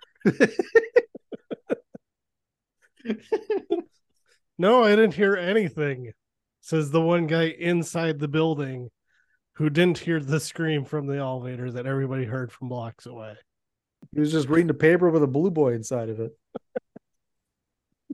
Uh, so Kendall goes to try and help out because this is also, I think, when the tennis instructor is going to get. She has her brush with death, and he saves her from Bruce Lee, right? No, it's Bruce Le. Bruce Le. Yeah, I, I, Bru- I Bruce- told Bruce- Eric he should play the, the theme from They Call Me Bruce over this section here.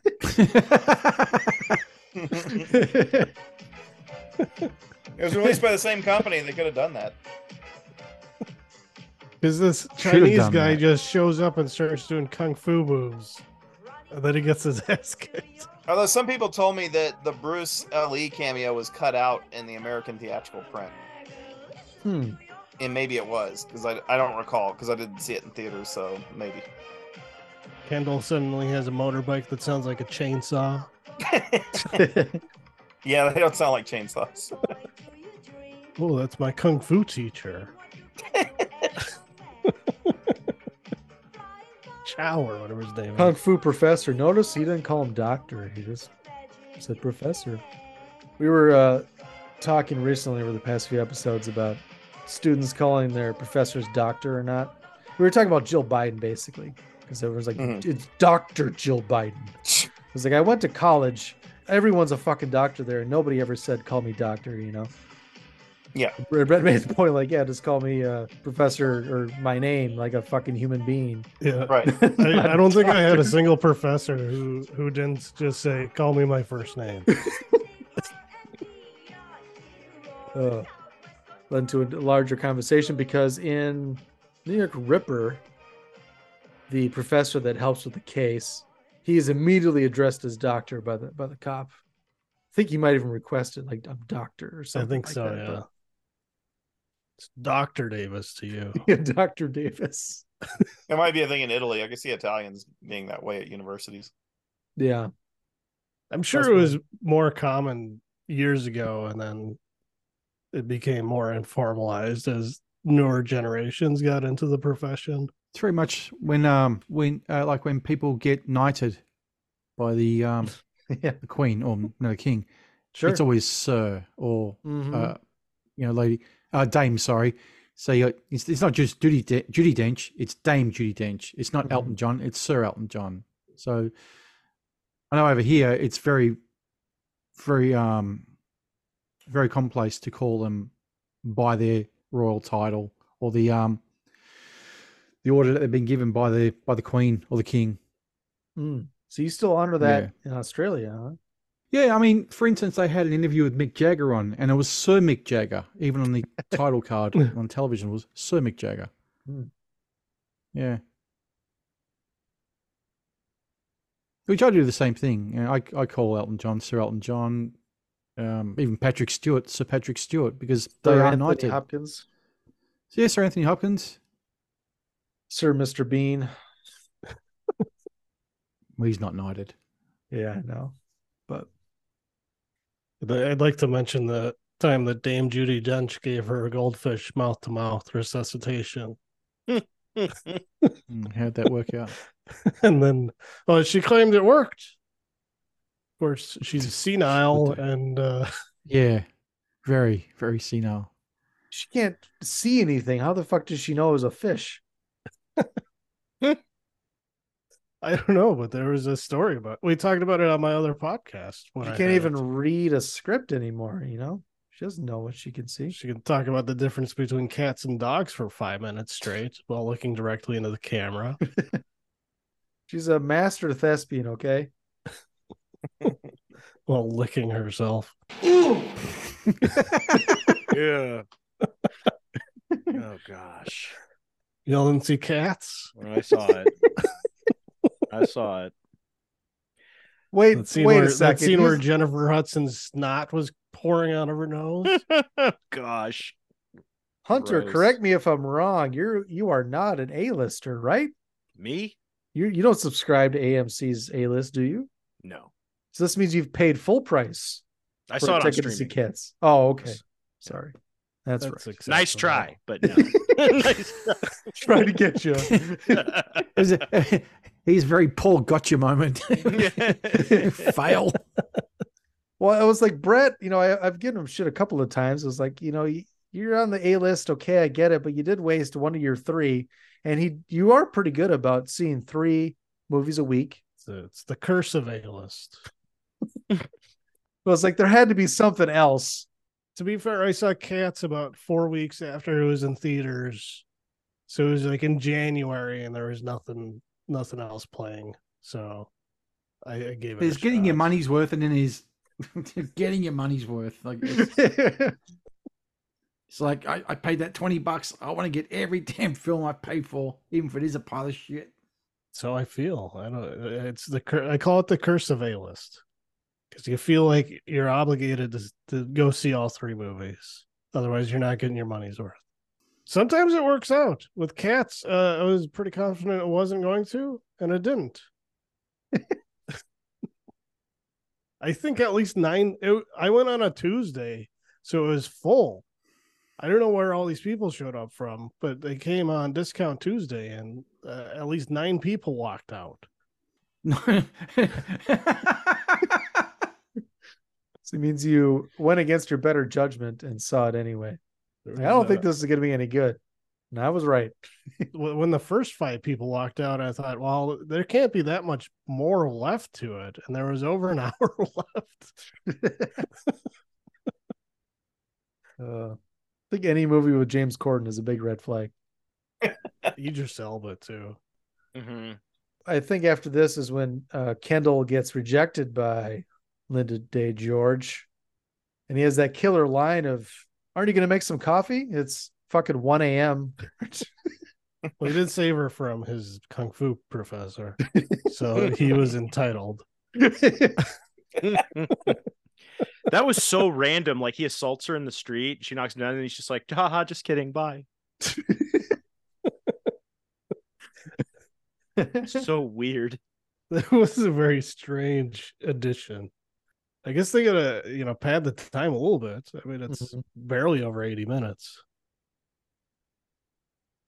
I think after that, the next thing is they come back the next day, and the the tennis player gets the chainsaw in the bathroom. Is that the next kill? Oh, there's a waterbed killing. Oh, the waterbed, of course. Yes. You Kind of the- a that the waterbed killing has some kind of disturbing imagery. I thought. Yeah. I thought a bit of it was kind of silly because you know he starts they're poking holes and it's spraying water at him and blah blah blah. But yeah, then it you know the the blood mixes with the water and it's like Yeah. a bed of blood and yeah, it's disturbing imagery. That he was kind of sticks a, he sticks the knife through the back of her head and it comes out her mouth. Yeah. Mhm. Yeah, it's It was pretty brutal. effective. Yeah, you gotta have one scene where the killer looks a little clumsy. it's like uh obligatory. Everyone saw Texas Chainsaw at the end, like, well, Leatherface just looks like a spaz. I mean, he was special needs. As we learned in the the 2022 uh, sequel, he went to a group home for the next 45 years. Stay tuned. All right, where do we get to now? So we talked about the waterbed kill. Uh, anything you want to talk about before the? The fuck else is the? Well, after Mary turns The- Kendall the- down, there's a guy in a mask. Is it the same guy that brought the note earlier? He calls him Casanova. Like, way to go, Casanova, or something Hmm. like that. I forget. Oh yeah, that insert shot of him with the mask on and everything. Yeah. Yeah, it just looks like they added it in later to pad out the time, probably. Probably. Give that give that nerd more work. Because that, that scene in the the kung fu professor scene seemed like they were just like really out of place. Like they just put them in there just to to pad the runtime or something. They probably were, and it was Dick Randall probably like he had um Bruce Le had time to work on that film, I guess, and uh he's working for Dick Randall anyway, so I Cross promotion for one of his other films or something. yep, yep, definitely. From there, we get the the tennis practice being interrupted by the the loud music Mm-hmm. and the the uh, locker room uh scene. Mm-hmm.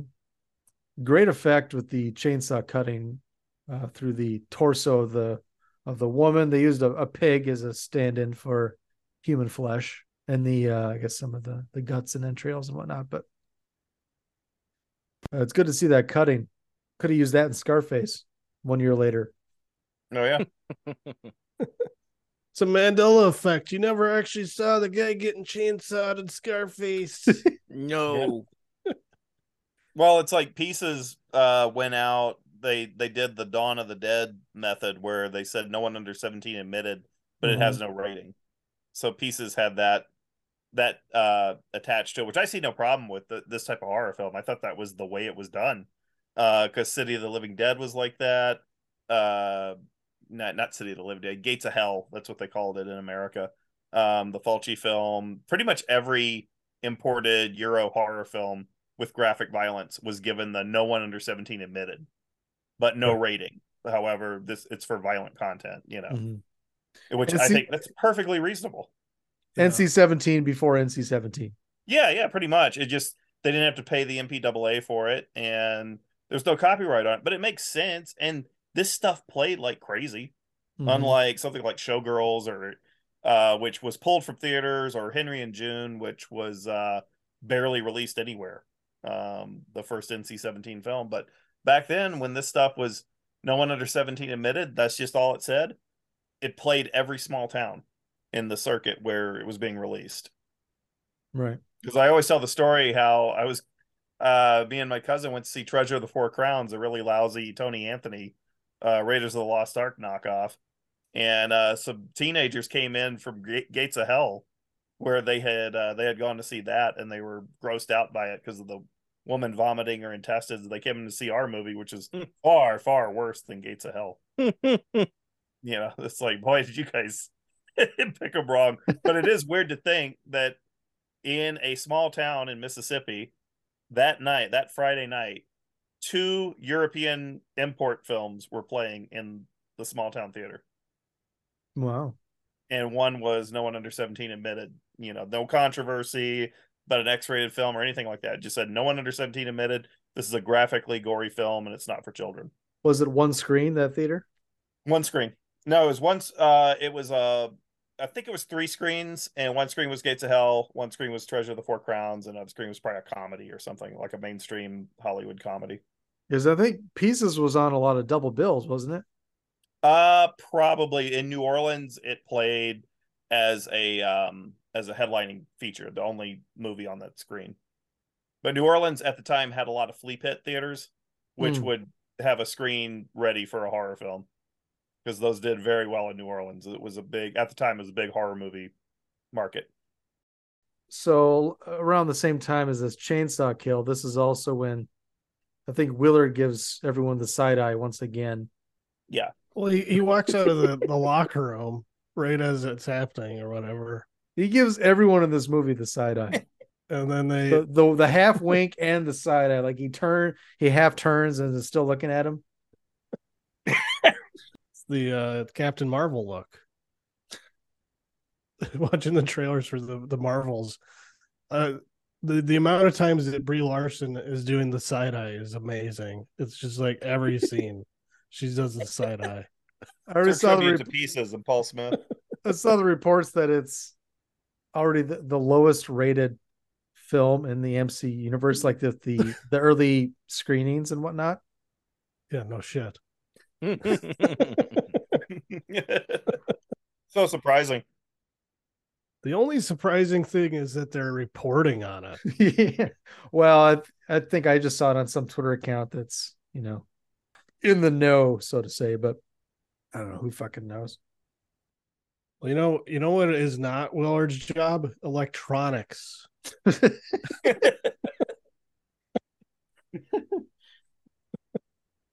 yet he goes and shuts the music off. He knows how to do that. Mm-hmm. That was a scene that felt like a uh, a padded thing. The Yeah. endless shots of the, you know, of the big megaphone or whatever. It's like, yes, we, we get it. The music is playing throughout the uh the tennis area. Gonna struggle unlocking the door. Think when they, they find the body and then uh, Mary just starts yelling, Bastard, bastard, bastard. You see it? Yes! While we were out here fumbling with that music, the lousy bastard was in there killing her! Bastard! Bastard! Bastard! Yeah, Lynda Day thought she could inject some real acting into her role. It's a popular out of context clip on YouTube. It's probably helped this movie's rep. Where do you guys want to get to next? It's uh it's time to wrap up the plot, I guess. There's Yeah, not much left. Yeah, we, the the records room scene is next. We already talked about that. Yeah, Eating their Wendy's, studying their studying the case files, or I should say the backgrounds of everyone at the university and all the students and Looking for a lead. Just Mhm. Looking through every record with nowhere to start. I think I found something. 40 years ago. This guy changed his name. It, has got to be him. That's how they get him because they because he changed his name. Um. Meanwhile, Mary goes to the dean's house or the dean's residence on campus, and he uh he drugs her with his uh coffee. Or tea? Was it tea or was it coffee? Well, he made tea for himself and coffee for her, and he had Oh, the that's right. eyedropper with the. uh Sorry, it's the instant. That's why it tastes like shit and poison.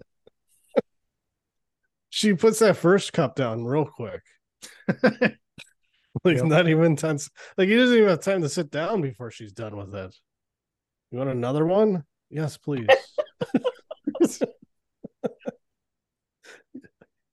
He's all mad because the the fucking poison hasn't taken effect yet. He's got to go back. we put some extra in there. It's actually a reminder how popular instant coffee was at the time. That was the standard. Hmm. A lot of people didn't even bother having coffee makers. This is where we get the the big reveal that Professor Brown is a homosexual. Yes. Shocking. Shocking. Who could have seen that coming? Nobody, nobody could have seen that coming. All the female students just throwing themselves at her uh, at him throughout the movie. George Takei could have dubbed his voice and it wouldn't have been more obvious. Hello. If you hire Jack Taylor for these for a part, he's going to play a gay character usually. Yeah, in the interview with uh, Smith, he talked about how he did dub his own work sometimes.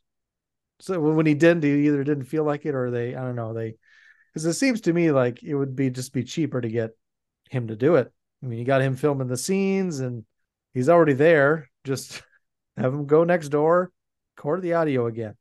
Problem is, the dubbing is done after filming is completed, and it usually requires the actor to stick around for about two weeks, and they Mhm. don't actually pay extra to have them dub their voice.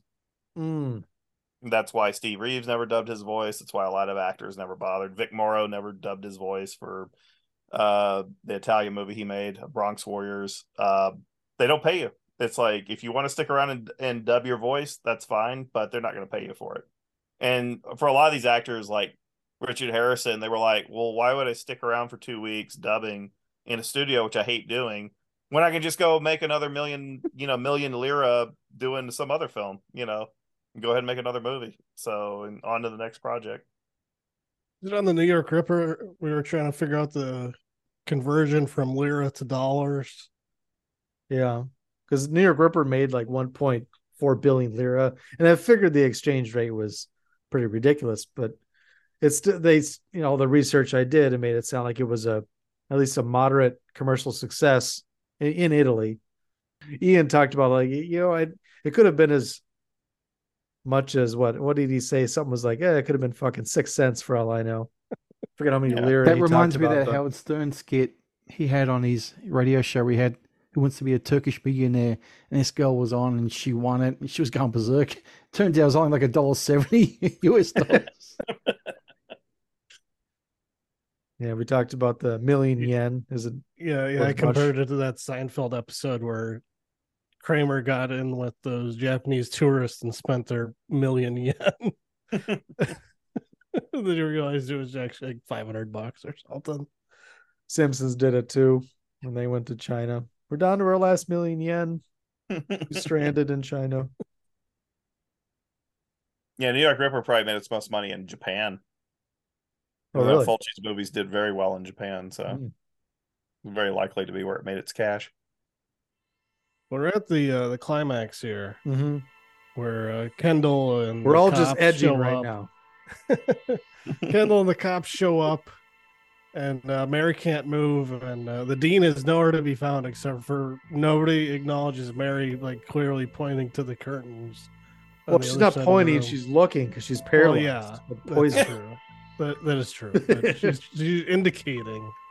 She keeps darting her eyes over to the corner. Mary, what's wrong? Mary, move, get up, Mary. So yeah, this is uh, when we get to the final scare after. I guess you know they, they catch the the dean, of course. oh God, the climax of all climaxes to a film. Fucking terrible. Yeah, the two cops leave and the dean attacks Kendall, and then they come back and they shoot the dean. Mhm. And then we get the the nice uh, tacked on finale. Watching the movie again, I knew that he had put a woman together with all the pieces, of course.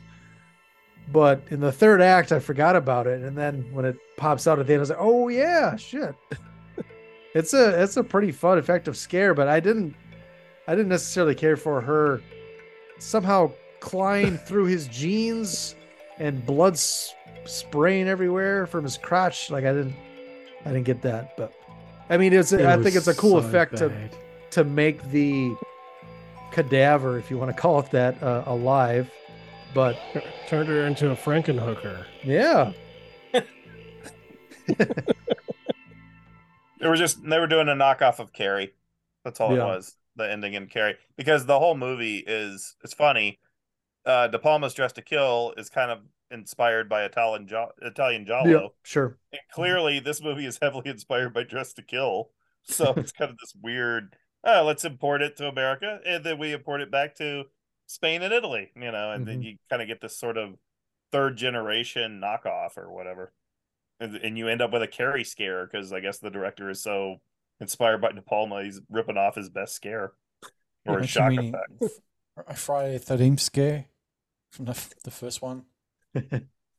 Well, Carrie was first, wasn't it? Yeah, Carrie was first. Carrie started that idea of the last minute, you know, scare before the closing credits when you think everything's all right.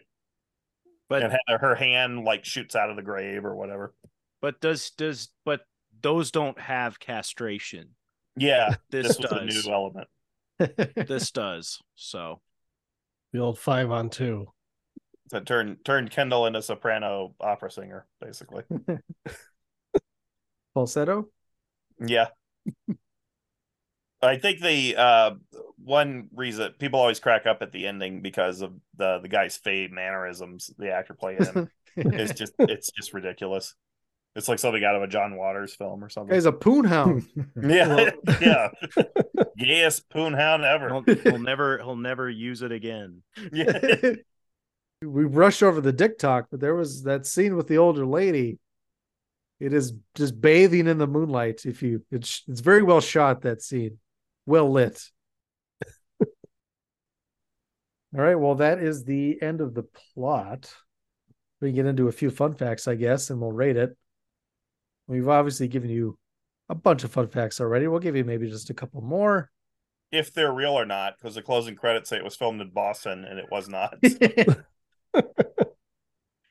At least New York Ripper was filmed on location, you know, on on the Deuce and Times Square. No, and oh, it has Brooklyn stunning York Bridge. and- location work. Yeah. They- it has more than most American films get, and it's the real New York too. It's like as much of a New York film as Taxi Driver. yeah. I remember Vincent Gallo. uh, I was telling him about it, and he was really impressed. He he said he told me uh, that Fulci had like a thirty, like a handheld thirty-five millimeter or something. He could get those shots Mm. because he probably didn't get permission to to film there. So Oh wow.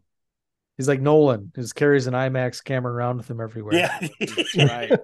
Which I, I couldn't conceive of. I was like, really, a thirty-five millimeter? He goes, he goes, yeah. They had these kind of handheld thirty-five millimeters that they could get the those type of shots they needed. Hey, everybody, here's some fun facts. Originally, there was supposed to be a love scene between Mary and Kendall, according to the director. But Lynda Day declined. So the scene with the two at the apartment, uh, Kendall has to come in, but Mary turns down the offer. She's not going to make coffee at one in the morning. It's just not going to happen. Yeah. It's another Seinfeld reference. Coffee doesn't mean coffee.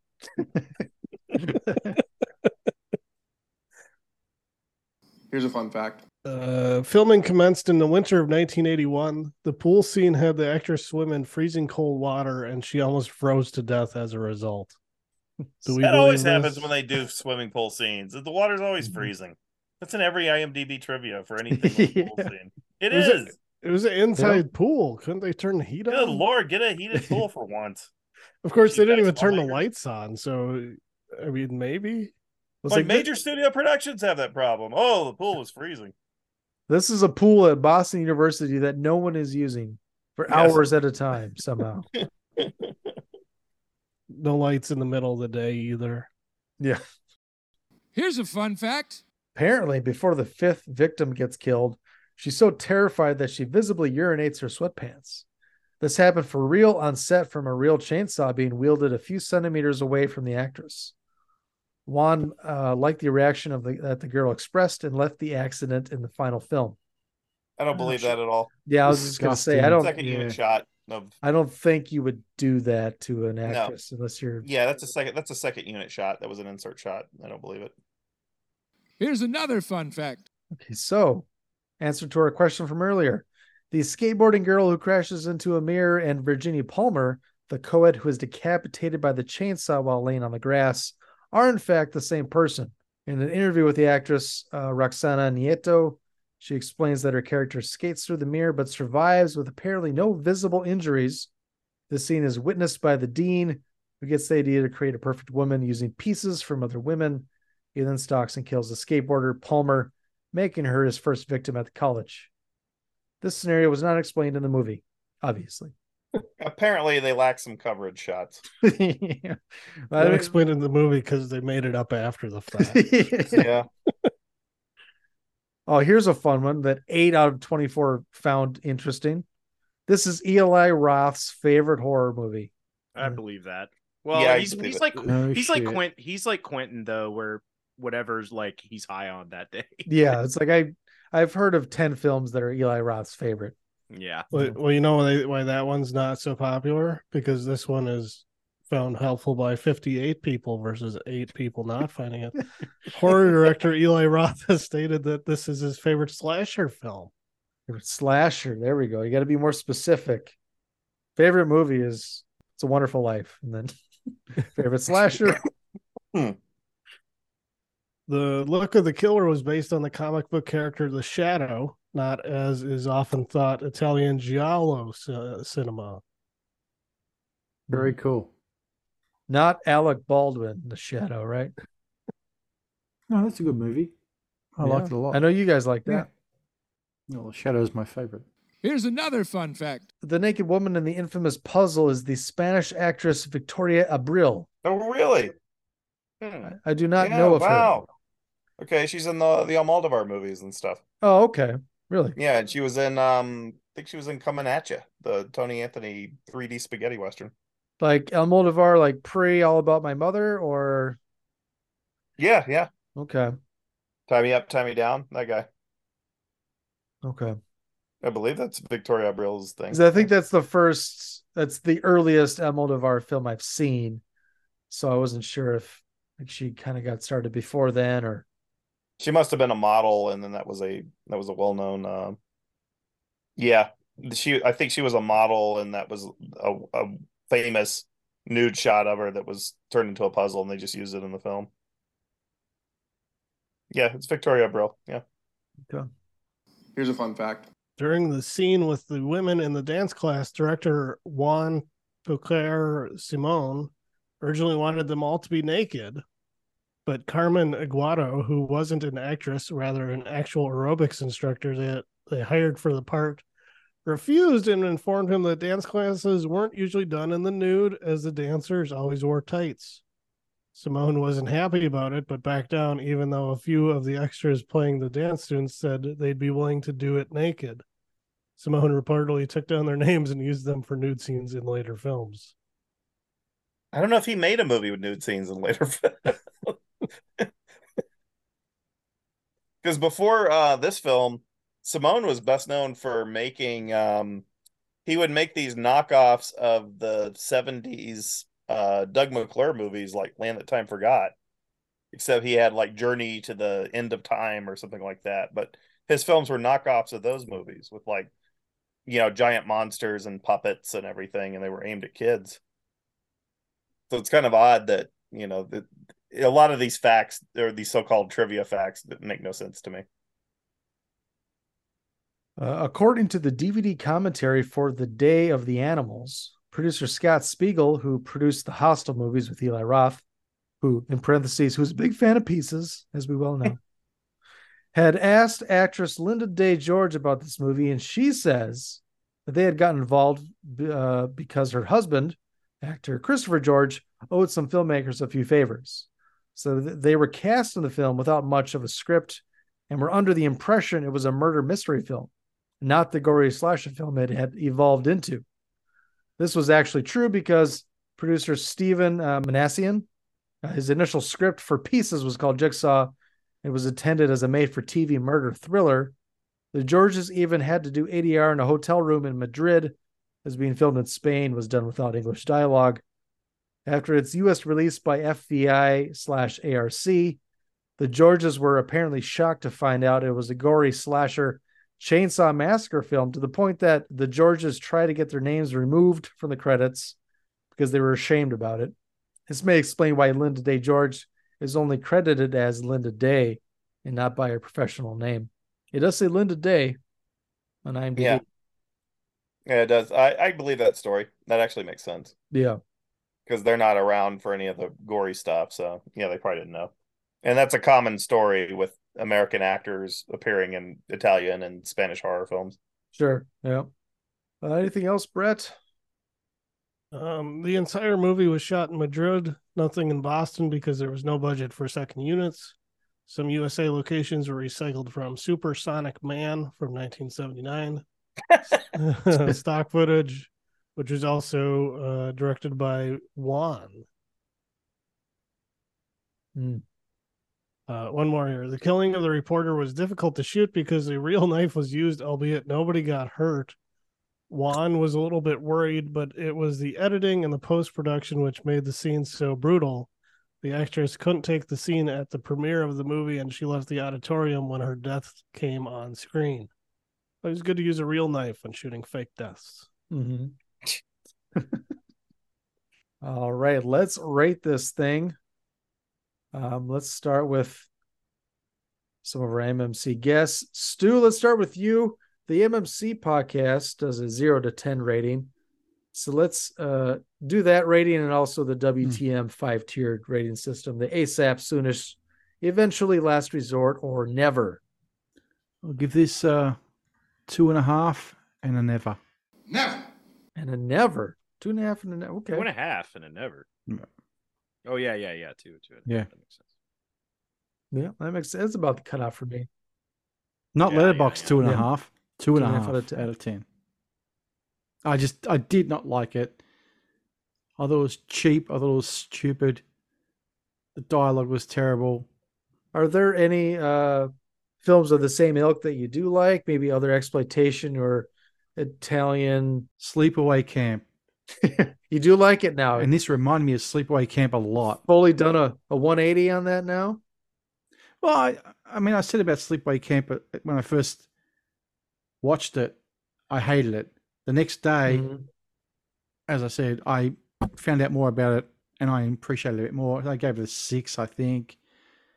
You give it a Um, five on the show, but oh, five. Sure you would okay, go even five. higher. But Yeah, but uh, uh, pieces. It could have been so much better, and I really wanted to like it because there is that uh, Blu-ray of Arrow in the UK going cheap. I thought, well, if it's half decent, I'll pick it up on the sale from the other stuff I'm going to pick up. But uh, I just can't. sure, fair assessment. Can't uh can't like them all. Mm. Uh, Hunter, what say you? Uh, I will give it a seven on our scale. Okay. And uh, I will say, I won't say ASAP because it's not for everybody, Mhm. but it's definitely soonish. Soonish. I think it's a a lot of fun, uh, and um, like it it what what I like about it is that it is like kind of cheap junk, but it manages to be kind of funny, shocking, gross, and scary all at the same time, and while at the same time also feeling cheap and junky. It just it's everything all at once. It's unique in that way. It's well put. John, what would you say? I'm gonna give it an eight, and I'm gonna say soonish. Soonish. And my opinion, similar to Hunters, in that it's a it's a good balance of lots of unintentionally funny humor and some genuinely effective shock scares, Mhm. even if it doesn't even make much sense half the time. But you don't really expect uh, a Spanish Italian uh, film co-produced by Dick Randall to to make a lot of sense anyway. But also keep in mind, with my opinion, I absolutely despise American slashers. So I don't I don't like American slasher movies at, all. So um, Well, know, th- there's the rare exception, right? There's a couple. Of, like, there's the rare exception, right? Isn't uh I haven't seen it yet, but I know you were you had a, a glowing review of was it Butcher Baker and uh, Yeah, and I don't consider that a slasher movie. To me, that's okay, so I haven't really seen it, so I don't know. But It's like a weird, like um suspense kind of mystery suspense thriller that's gory and but I don't think of it as a slasher. Like a slasher to me is something like Prom Night, which is just so illogic and stupid that well, that's Canadian, right, John? So yeah, count. yeah, yeah, exactly. And Canadian, and the Canadians dominated the genre. Well, Let's keep well, that in mind. Butcher Baker Nightmare Maker is about outing gay people. Yeah, yeah, it's a weird movie, but it's uh, it's Are there any blue effective. boys in there? Yeah, like like that's pretty good. I like the original Halloween, although I never hope to. I hope to never see it again. And um and I love Psycho, but what if you want to call that a slasher film? But you know, Texas Chainsaw Massacre I like quite a bit. But a lot of the flood of that stuff in the '80s, where it's all named after holidays or special events or whatever, you know, Arbor Day, whatever the hell. I can't stand that stuff. So Aren't you excited for Thanksgiving? no, I have no interest in it at all. Eli Roth is like the biggest hack in in low budget movies right now. I don't I don't have much respect for that guy. I love the trailer for it, so I guess I mean the trailer from Grindhouse, I should say. I like the Grindhouse trailer was funny, but there's no, Mm-hmm. no movie there, so I don't know what he's thinking. He's desperate, as far as I'm concerned. I mean, he hasn't had a hit in what? How many years has it- been since that guy's had anything hit? So his his Cannibal Holocaust ripoff failed, so I guess yeah, it was like Oh, shelved for that- like three years, wasn't it? Oh, that movie was terrible. It was the Green Green uh, Inferno. The Green Yeah. Inferno. It was awful. Never His saw. So boring. is the work of a stoner from Boston, and I have no interest in that viewpoint at all. It doesn't mean anything to me. Brett, what is your rating? I would give it a uh, six out of ten and a uh, solid eventually. Eventually. Okay. I will give it an eight and a soonish. Soonish. I just have a lot of fun with it. I think e, all of its strengths outweigh the deficiencies. It's so much fun to be had, I think. So, Midnight Movie Cowboys, tell us what's going on. You guys have been half dormant over the past few months, and now you're gearing up again. Is that fair to say? Yep. Well, we say that. Say that. it's fair to say it. You guys just had an episode with Yeah. Wolfie T on uh, R- Ready to Rumble, Mhm. which was very good. Uh, can you tell us what's uh, what's coming up? Nope. No. Yeah, we, we don't even know. Yeah, we've talked about a few things, but we don't have anything in the can. But it'll happen soon, though. I told you we don't speak to each other much. Yeah, we don't. It's the best way. It's what. Listen to me now. If you're doing a podcast with others, here's the trick to longevity: don't talk to them outside of the show. Mm. There's no point. Yeah, well, it just you just end up losing the material because because uh, I the people on the show that I do talk to a, a lot, I record with the least because we end up ta having those conversations on the phone, Sure. you know, and I'm like, ah, well, there there that went, you know. So Yep. But I mean, I know you guys had different things going on over the summer and whatnot, and yeah, it was busy summer. And we've got our summer coming well in a month in a bit. that's right. Yeah, summer for you, I guess. It's a stinking hot summer coming as well. They say. Mm. Or yeah, we just got through with that over here. We got El Nino Oh, did you over s- here. Wait, it's coming our way. Yeah. It's heading our way. It's already now into uh, spring, and it's it is very warm spring. Not complaining. I really like it a lot, but yeah, when you're getting days that are 27 on a spring day, which is what 80 for you guys, that's warmer than usual. Hmm. Yeah. Well, hopefully uh, more MMC to come. Yeah. Um, The hell's now, that? you thinking maybe some horror yet? I mean, this That's what we were talking about. today is October Hmm. 8th, and this episode is not going to be posted for at least two weeks. So that'll give you some idea. Yeah. So we'll probably have something up by then. Okay. I would hope. We did have something we are talking about that we Yeah. I think we pretty much agreed on, but I Mhm. won't say what it is. Sure. But yeah. Got to do the old horror in October because nobody else does. Well, it's the it's horror month, you know. Hunter, I know you got your uh like your horror month diary thing going, right? Yeah. Uh let's see. You've watched several so far. So far this month I have watched I watched Curtis Harrington's Night Tide, Mhm. starring Dennis Hopper. I watched Stuart Gordon's Dolls, uh, which I had never seen.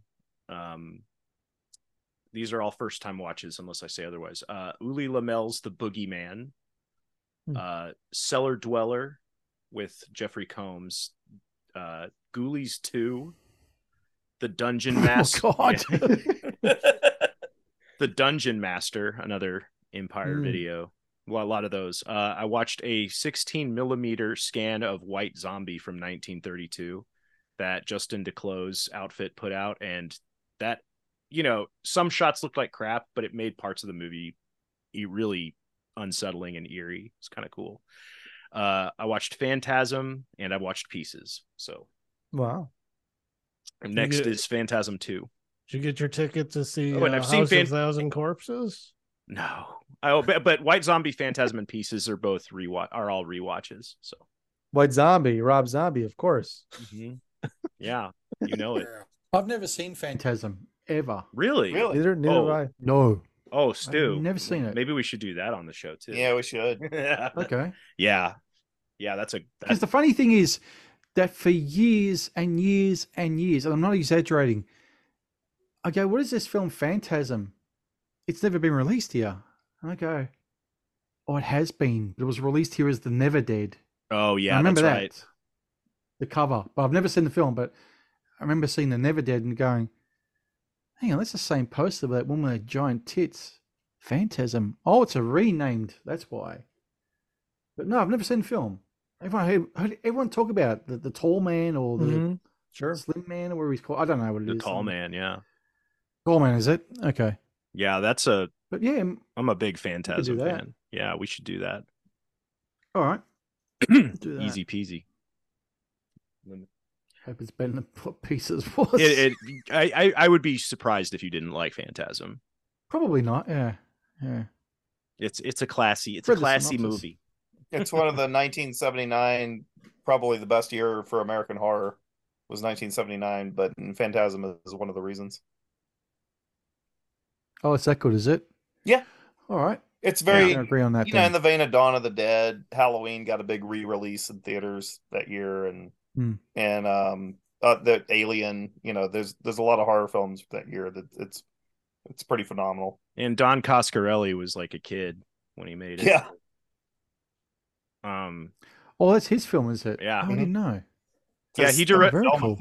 he directed every Phantasm movie except Ravager, the last one. There's Um, four, right? There's five. Oh, five. Yeah, 2016 Phantasm Ravager Hmm. came out. Never saw Uh, it.